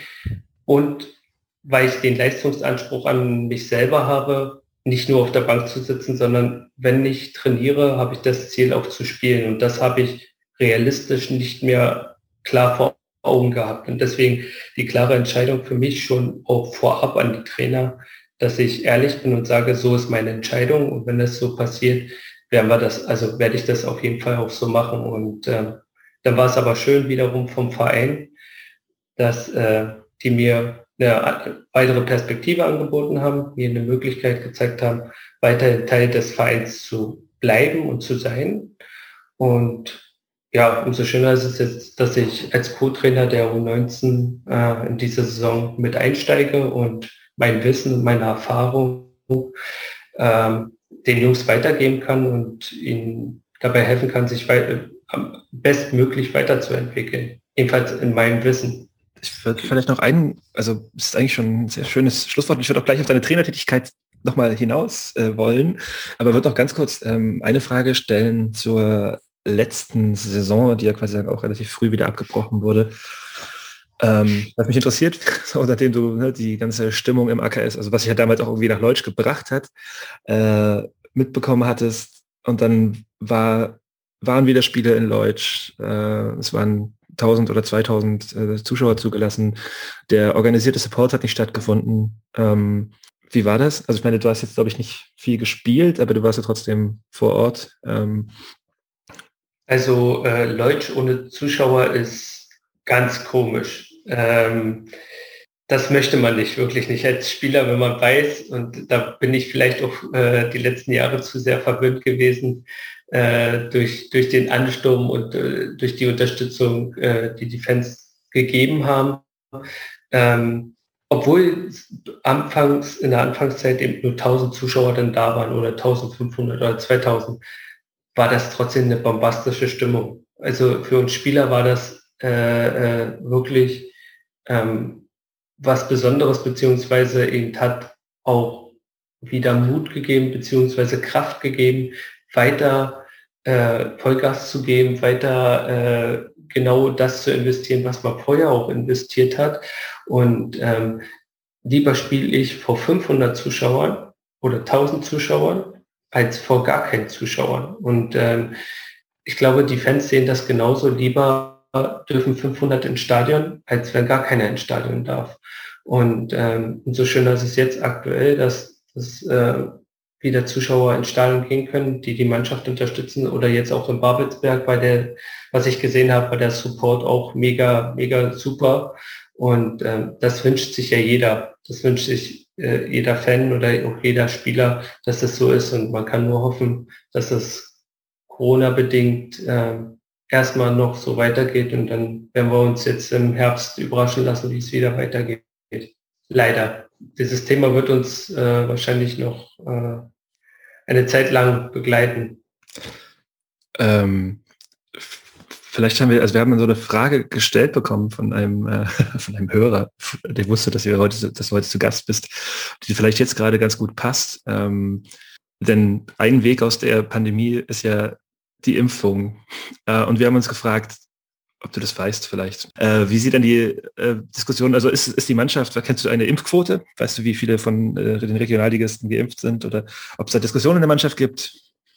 Also ähm, ich muss ehrlich sagen, ähm, dass ich dazu gar nichts weiß, äh, wie, der, wie der aktuelle Stand äh, ist, weil ich zwar mit vielen mal auch äh, am, am, Trainingsgelände äh, mal quatsche und so, aber über das Thema haben wir uns nicht unterhalten. Von daher kann ich äh, zu den, wie viele jetzt geimpft sind innerhalb der Mannschaft, beziehungsweise wie das da ausschaut und, und wie die Stimmung aufgrund dessen ist, bin ich leider auch zu weit weg aktuell von der Mannschaft, um, um das irgendwie einschätzen zu können oder auch da ein Statement geben zu können. Okay. Nun haben wir ja darüber gesprochen, du bist jetzt so gut wie fertiger Lehrer und irgendwie auch Fußballlehrer. ähm, was, also vielleicht wirst du das ja mal, ein, ein großartiger Fußballlehrer, wer weiß. Ähm, was mich würde interessieren, was sind denn über dein gesamtes Leben gesehen, und da rede ich jetzt wirklich nicht über Chemie oder so, sondern was sind denn so die vielleicht Trainerpersönlichkeiten, die dich geprägt haben, die dich beeindruckt haben? Da waren ja durchaus auch Prominente dabei. Ich habe gelesen, also das heißt Prominente, ja, aber zum Beispiel in Cottbus wurdest du von Jens Melzig, so einem alten Haudegen ja. da, und Detlef Schössler äh, trainiert, die, das ist ja, ja nochmal eine ganz andere Generation. Ja. Ähm, du, du hast ja jetzt über die Jahre auch einiges mitbekommen. Kannst du da irgendwie jemanden sagen, der dich vielleicht positiv geprägt hat oder wo du oder wo du sagst, es war ein harter Hund, aber ich habe da irgendwas mitgenommen? Also ehrlich gesagt äh, habe ich oder war ich immer ein Spieler, der von vielen Trainern oder eigentlich von allen Trainern was mitgenommen hat. Ja, äh, klar, äh, Jens Melzig äh, habe ich gerade auch was äh, hinsichtlich Körperlichkeit. Ja, wie äh, spiele ich oder wie setze ich meinen Körper in, in Spielsituationen richtig ein. Ja? Ähm, von Detlef Schössler habe ich viel mir angenommen, gerade was äh, das Flügelspiel betrifft für meine Position auch. Ja, äh, schnelle Handlungsentscheidungen über zwei Kontakte, nicht lange fackeln, ähm, äh, viele Flankenbälle. Ähm, ganz entscheidend geprägt, muss ich sagen, hat mich eben äh, mein erster Trainer, ähm, aus Luckenwalde, der mir wirklich diesen Spaß und diese Freude am Fußballspielen, ähm, auch ähm, diese, dieses Eintrichtern von Techniken, also wirklich Eintrichtern, Trainingseinheiten, äh, wo, wo Techniken ähm, ja, über eine halbe Stunde hintereinander nur trainiert wurden. Äh, du hast dich dann irgendwann gefragt, was machen wir denn hier? Schlussendlich war es aber zielführend, damit du diese Technik überhaupt erstmal verstanden hast, beziehungsweise einen Automatismus entwickelt hast, um daraus ein Fußballspielen, die Betonung liegt hier auf Spielen, entstehen zu lassen. Sonst ist es ein Fußballkicken. Aber dieses Fußballspielen, also dieses Passen und Annehmen und Orientieren, ähm, das äh, muss ich sagen, da bin ich ihm sehr, sehr dankbar, immer noch dass er mir das alles mit auf den Weg gegeben hat. Und ähm, ja, wie gesagt, ob das jetzt mit Miro und Christian oder Dietmar Demuth oder auch Ingo Nachtigall äh, in Luckenwalde. Es gibt so viele Trainingsformen und Trainingsinhalte, die man sich selber angenommen hat, die man nicht alles war immer cool äh, und sagt, ja, super, würde ich genauso machen, aber viele Inhalte äh, spiegeln sich ja jetzt auch in dem, wie ich Training plane und versuche auch zu vermitteln, bestimmte Inhalte spiegeln sich ja da auch immer wieder. Und äh, dementsprechend ja, versuche ich aus dem Mix, aus den Erfahrungen, die ich gesammelt habe, äh, das Bestmöglichste jetzt meinen Jungs oder unseren Jungs von der U19 einfach weiterzugeben. Und ich mache es in meinem besten Gewissen und Wissen, was ich habe. Und natürlich bin ich da auch noch, muss ich ehrlich sagen, ja auch noch ein Greenhorn, gerade jetzt in dem Bereich A-Junioren. Äh, ich habe vorher immer äh, die Kleinen trainiert, jetzt das erste Mal Großfeld. Da profitiere ich natürlich jetzt als, als Regionalligaspieler oder als äh, Herrenspieler davon, was mir auch äh, die, die Männertrainer mir auch mitgegeben haben. Und äh, ich bin da, ist schön jetzt im, äh, im Entwicklungsprozess, wo ich mir viele Sachen eben doch aneignen muss und auch noch dazu lerne. Und äh, aber es ist natürlich auch eine, eine schöne Kombination jetzt äh, mit, äh, mit der Schule und mit dem Trainer, weil sich das ja mit dem Sportunterricht, äh, klar, da habe ich, habe ich eine andere Gruppe, die nicht unbedingt wollen, aber müssen. und bei Chemie habe ich die, die, die wollen. Und äh, ja, ich werde das auf jeden Fall und, und, und, und die können, ähm, Fragezeichen mit Tom Gründlein, Tom Gründling ist ja zum ersten Mal seit der Chemie-Neugründung auch einer aus dem ersten, aus dem eigenen Nachwuchs in die erste Mannschaft nach oben gekommen. Was ist denn so dein Eindruck von der aktuellen Verfassung des deutschen Nachwuchs und vielleicht auch speziell von deiner Mannschaft, die du jetzt schon sicherlich trainierst? Also erstmal ist es ja sowieso erfreulich, äh, dass wir endlich mal wieder jemanden aus dem eigenen Stall hochgezogen haben in den Männerbereich, weil davon lebt ja schlussendlich der Verein, weil eine gewisse Identität auch für den Verein zu spielen und äh, eine gewisse Wertschätzung auch mitzubringen. Die müssen sich externe Spieler, die erstmal dazukommen, müssen sich dem Verein erstmal annehmen. Und sind, da bin ich ehrlich, es gibt Spieler, die kommen zur Chemie, und die identifizieren sich null. Die sind da und die sind nach einem Jahr weg oder nach zwei Jahren weg.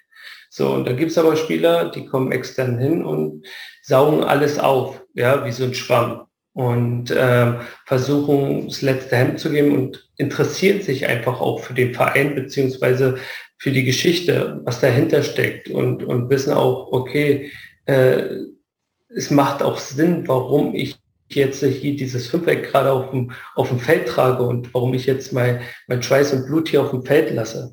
Und äh, deswegen ist es umso schöner, wenn Nachwuchsspieler auch im Männerbereich reinkommen, weil diese Identität ja schon vorhanden ist, die das in sich tragen. Und man kann nur hoffen, dass in den nächsten Jahren nochmal ein, zwei, drei Spieler genauso diesen Sprung schaffen. Aktuell in unserer Mannschaft haben wir gute Spieler, man muss gucken, man kann hoffen, nur hoffen, dass Corona jetzt keinen großen Strich macht durch die Rechnung, weil da Entwicklungszeit auch genommen wird bei den Spielern, da müssen wir ganz ehrlich sein.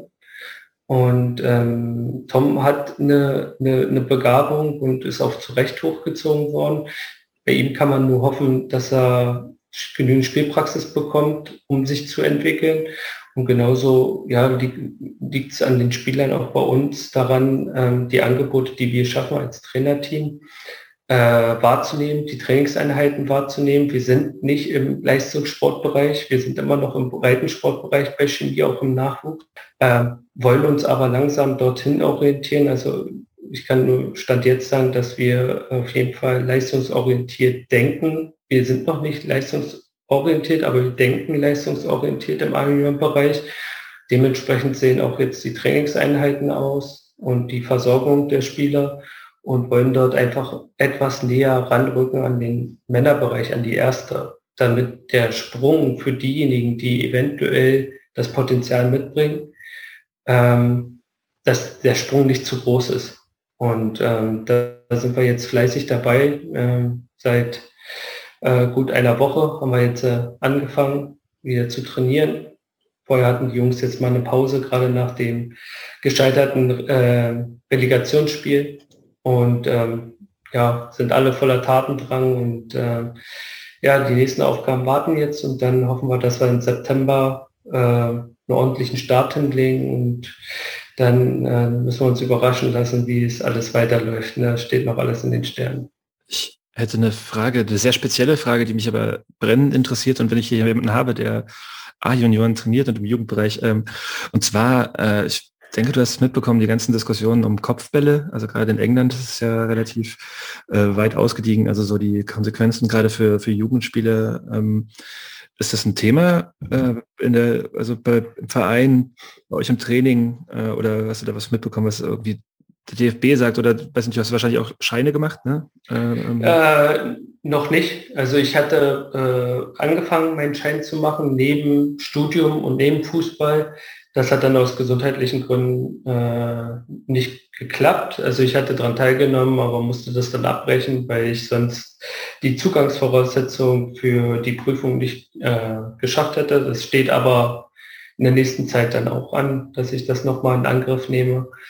Ähm, zu der äh, Frage, äh, ob Kopfbälle äh, bei uns oder die Thematik jetzt gerade mit Kopfverletzungen eine Rolle spielt. Also äh, wir haben das schon mal äh, im Trainerteam miteinander besprochen, dass gerade wenn irgendwelche Kopfverletzungen sein sollten, äh, wir werden die Spieler nicht wieder zurück aufs Feld schicken. Also ähm, wenn jemand wirklich einen schweren Zusammenprall am Kopf hatte, ähm, im Spiel oder im Training wird er rausgenommen. Dann muss er untersucht werden und dann wird erstmal abgescheckt, ist alles okay oder ist nicht alles okay äh, weil äh, es birgt ja immer eine Gefahr, gerade bei diesem Thema. Und ähm, ich finde das ja äh, gerade die Studien immer sehr beängstigend, was der American Football, da wirken ja noch ganz andere Kräfte, gerade auf den Kopf durch die Zusammenprelle, was da für Folge und äh, äh, schwere Erscheinungen hervortreten, egal ob das jetzt Demenzerkrankungen, Nervenkrankheiten, äh, und etc. auslösen. Und ähm, es ist aber ein wichtiges Thema. Ich glaube, dass das auch in Holland, glaube ich, schon mal auch thematisiert wurde, äh, das Kopfballspiel wegzulassen im Nachwuchs. Ähm, muss man mal schauen, in, äh, wie weit die Entwicklung dahin geht, ob äh, im Nachwuchsfußball die Kopfbälle weggelassen werden oder nicht. Aber gerade hinsichtlich Kopfverletzung bin ich jemand, der da ganz klar plädiert, auch im Männerbereich, wenn jemand einen Zusammenprall hatte, äh, wo es jetzt nicht unbedingt nur ganz leicht war, äh, dann nicht wieder aufs Feld zu schicken, ganz klar. Alle schweigen, kurz. Aber auch alles okay jetzt. Äh, Nils, hast du noch eine Frage? Du hast jetzt seit zwei Stunden nichts gesagt, gefühlt. nee, ich, ich habe eigentlich keine Frage, aber ich höre sehr, sehr gerne zu, weil es ist wirklich alles sehr, sehr interessant, was Flo erzählt. Aber ähm, Frage hätte ich nicht. Ich finde es auch nur sehr, sehr bemerkenswert, was, äh, was jetzt zur Sprache kommt und höre dem sehr, sehr gerne zu. Also großes Dankeschön schon mal voraus. Gerne. Ich habe noch, hab noch, eine Frage als äh, Leipziger und da ich auch aus dem äh, Norden oder im Norden tatsächlich aufgewachsen bin. Ähm, welche, welches, äh, welche Schule beehrst du denn jetzt erstmal? Wenn du das sagen möchtest, musst du natürlich nicht, aber. Äh, ich habe das Glück, äh, dass ich in Wiederitsch äh, zu einer Oberschule darf, weil ich auch mein Lehramt für Oberschulen absolviert habe und äh, genau, ich werde Lehrer jetzt an einer oder tätig sein an einer Oberschule in Wiederitsch im Norden. Jawohl. Im Vorgespräch hast du gesagt, dass du aktuell nicht mehr ganz, ganz, ganz hautnah dran bist an der Mannschaft und dass das vielleicht auch gut ist, weil du ja, ähm, klar, du, äh, du musst vielleicht auch, ich sag mal, geistig oder mental abtrainieren sozusagen. Ähm, wann, wann wird man dich denn vielleicht auch mal wieder im Stadion äh, antreffen? Hast du das vor? Verfolgst du das? Oder sagst du, nee, ich gucke auf, auf dem Sofa und gucken wir es im Fernsehen an?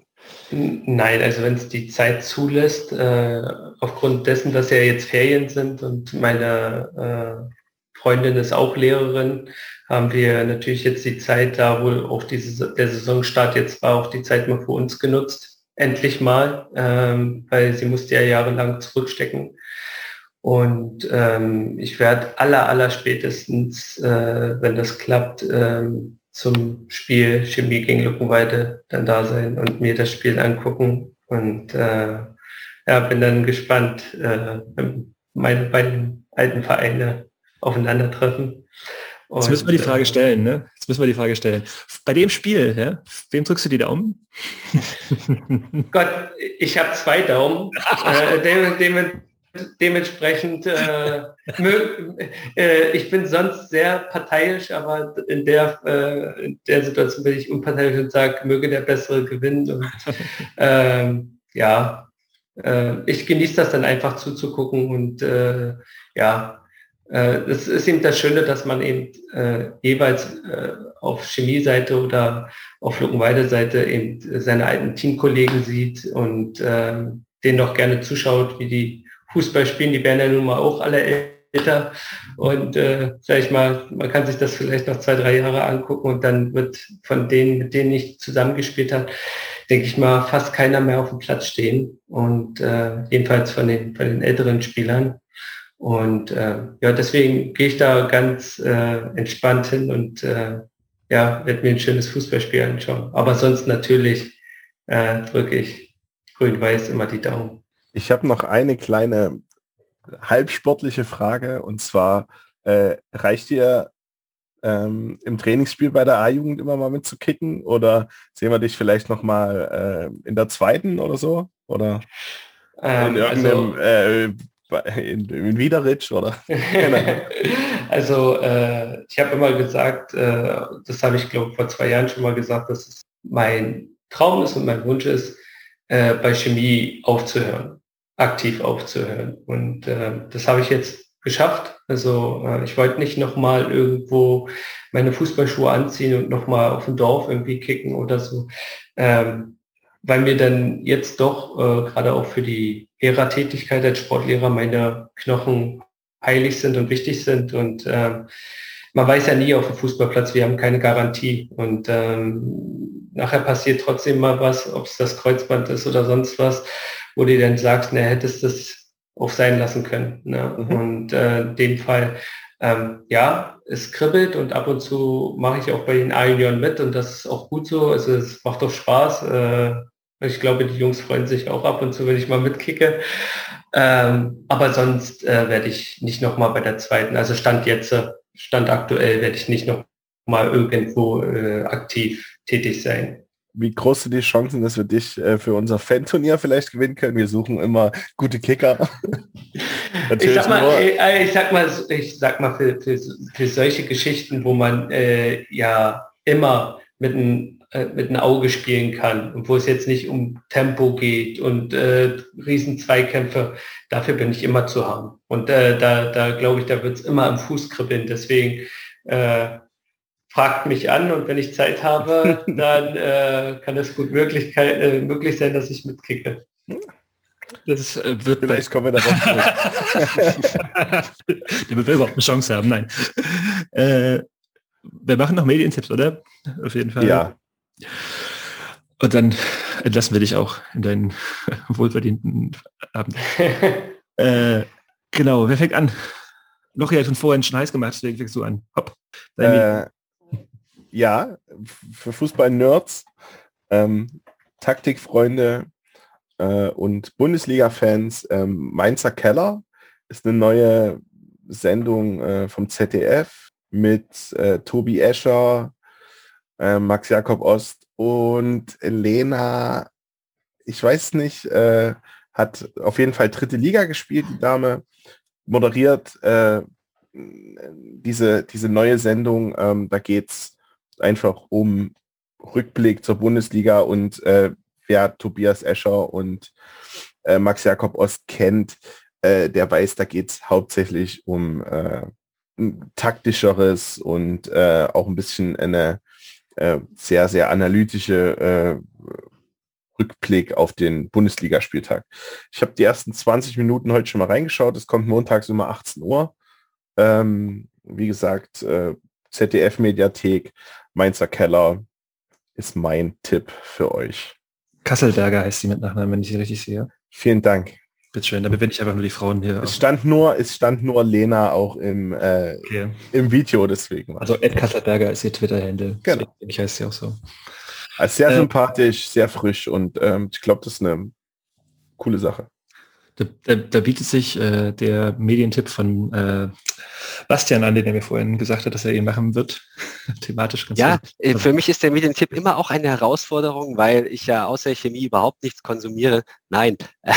Und äh, ich, ich habe vorhin, den, äh, vorhin Jonas gefragt, ob wir denn schon mal elf Leben empfohlen hätten. Und er meinte, nein, deshalb empfehle ich jetzt einfach mal elf Leben. Das ist jetzt nicht brandneu, das ist die Podcast-Reihe von Max Jakob Ost, der ähm, da das Leben von Uli Hoeneß vermisst und auseinandernimmt und neu zusammensetzt und dabei aber auch auf einer ganz interessanten Metaebene zu sich selbst findet und irgendwie sein eigenes Fansein des FC Bayern reflektiert. Und ähm, es ist ein spannendes Format und es funktioniert wahrscheinlich so auch nur im Podcast, wie er das da aufbereitet hat. Ich habe da jetzt natürlich, das gibt schon eine ganze Weile, schon fast ein Jahr, ist in die ersten Episoden alt. Ähm, das sind 15 aktuell sehr, sehr, sehr lange Episoden zum Teil. Ähm, und ich habe das jetzt so für mich entdeckt und habe da sehr interessiert mal reingehört, kann das wirklich nur empfehlen, ähm, auch wenn man vielleicht Uli Hoeneß hasst oder äh, ich, ich weiß es nicht, weil äh, mit den Bayern nichts anfangen kann. Das ist super interessant und gut gemacht und sehr professionell. Also hört da ruhig mal rein. Die neueste, Auf jeden Fall. Ja, die neueste Folge ist auch äh, über den Steuerprozess und die ist auch extra so gemacht, dass Leute, die sich nur dafür interessieren, nur diese Folge hören können, hat er gesagt. Also ich habe alles gehört, deswegen weiß ich das nicht genau, aber äh, ja, äh, ich mache weiter und ich mache ganz dreiste Eigenwerbung. und zwar mache ich neben diesem Podcast noch einen anderen Podcast, der heißt äh, Touchdown Trivia und geht um American Football Geschichte. Ähm, ja, ich bin ein Nerd. Ja, es ist okay. Äh, denn ich habe mit, äh, Jessie mache ich diesen, äh, äh, Jessica Fehlhauber, meine, meine guten Freundin, zusammen diesen Podcast und äh, wir haben Jan Wegwert zu Gast gehabt in der letzten Folge. Der ist eigentlich der American Football Nerd schlechthin in, äh, in Deutschland. Und wir haben mit ihm äh, in schlanken fast vier Stunden über die Geschichte der Buffalo Bills in den 1990er Anfangsjahren, die vier Super Bowls in Folge verloren haben, geredet. Ähm, das weiß nicht, ob das hier irgendwie interessiert, aber ich, es ist unglaublich, es war eine unglaublich spannende Aufnahme und macht mir unglaublich viel Spaß gemacht. Die kann man auch in Teilen hören. Äh, Jan hat da quasi sagen, so, der ist in der Zeit, als die Bills da die ganzen ja, Super Bowls verloren haben, Fan dieses, dieses, dieser Franchise geworden und erzählt er halt quasi sagen von seiner Jugendliebe. Deswegen ist es auch aus einer persönlichen Sicht sehr cool und spannend, denke ich, hoffe ich. Ich wollte es erwähnt haben. Nils, willst du weitermachen oder willst Flo zuerst? Ich kann auch so weitermachen, wenn Flo noch nichts hat auf Anhieb. Mach ruhig. ähm, ich wollte den Podcast Flipside of Soccer empfehlen. Und zwar da die Folge mit Daniel Heinze, praktisch mit einer weiteren Vereinslegende. Und ähm, auch da kommt, glaube ich, Florian Schmidt öfter mal zur Sprache. Und das ist auch eine sehr, sehr, sehr, sehr gute Folge. Ähm, geht, glaube ich, auch knapp zwei Stunden und mit Tommy Kind und Ivan Markov auch sehr, sehr gute Moderatoren da am Start. Und hört da mal rein auf jeden Fall. Es ist sehr, sehr hörenswert. Den hast du schon mal empfohlen, das zählt nicht. Ich habe den gesamten Podcast schon mal empfohlen, die Folge nicht. Okay, gut, dann lassen wir das durchgehen. Flo, hast du irgendwas in letzter Zeit gehabt? Ähm, also noch nicht reingehört. Ich habe vom Freund einen Tipp bekommen, äh, mal Heath ähm, Resolution Hero äh, mal anzuhören. Das ist äh, von dem Tobias Lewis, ähm, der mal Ex-Profi war, auch bei unter anderem bei Düsseldorf, Fortuna Düsseldorf, ein Podcast. Da geht es um ähm, das Thema Ernährung und ähm, wie man durch seine äh, Ernährung, wenn man die umstellt, auch auf, äh, also auf Medikamente verzichten kann. Und ähm, der hat das Thema so mal ein bisschen aufgebrochen und äh, das wollte ich mir in der nächsten Zeit mal anhören, weil das finde ich ein interessantes Thema ist einfach, äh, auch über Ernährung gerade äh, viel steuern kann, auch im Sportbereich und äh, hinsichtlich auch äh, auf das Thema Medikam äh, Medikamente oder medikamentöse äh, Therapien, ähm, da einfach mal neuen Input zu bekommen und ja, das wäre so ein kleiner Tipp von mir am Ende. Es ist gut, dass der Pädagoge hier noch ein bisschen äh, pädagogisch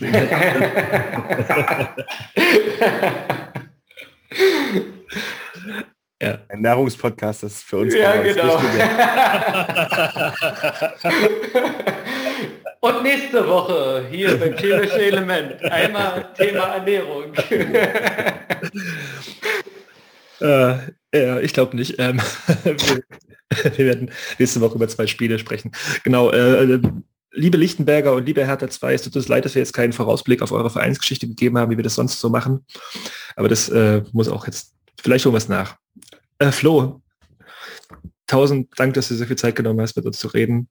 Ich Gerne. fand das unglaublich spannend und schön mit dir zu reden. Äh, und freue mich darauf, dich bald in Leutsch zu sehen. Wieder. Gerne, gerne. Und wie gesagt, vielen Dank äh, für die Einladung und für die gemütliche Runde heute Abend. Und äh, ja, ich hoffe, wir sehen uns dann mal in Leutsch zusammen. Vielen, vielen Dank. Unbedingt, vielen Dank. Hat richtig Spaß gemacht, echt. Gerne, danke. Und äh, bevor wir jetzt rausgehen, habe ich noch eine Sache, äh, die unseren Podcast angeht. Ähm, und zwar äh, haben wir Sticker, die habt ihr bestimmt schon gesehen, äh, mit unserem schönen Logo. Wir wissen, dass äh, in unserem in unserem Dunstkreis äh, Leute immer sehr gierig nach Stickern sind. wir haben noch ein paar übrig. Ähm, wer davon welche haben möchte, gegen eine kleine Versandkostenpauschale und gerne auch eine kleine Spende für unser kleines ähm, äh, Podcast-Team hier. Äh, und äh, der soll sich doch einfach mal bei uns melden auf unseren ganzen äh, sozialen äh, Social-Media-Profilen. Wir sind überall zu finden, Facebook, Instagram, Twitter. Äh, meldet euch. wir werden da zu sicherlich vielleicht auch nochmal einen Post absetzen und so. Nur für euch schon mal, es gibt Sticker von uns äh, und ihr könnt die bekommen. Ansonsten, wir stellen uns online. Niemand wie wir. Ciao. Ciao. Ciao.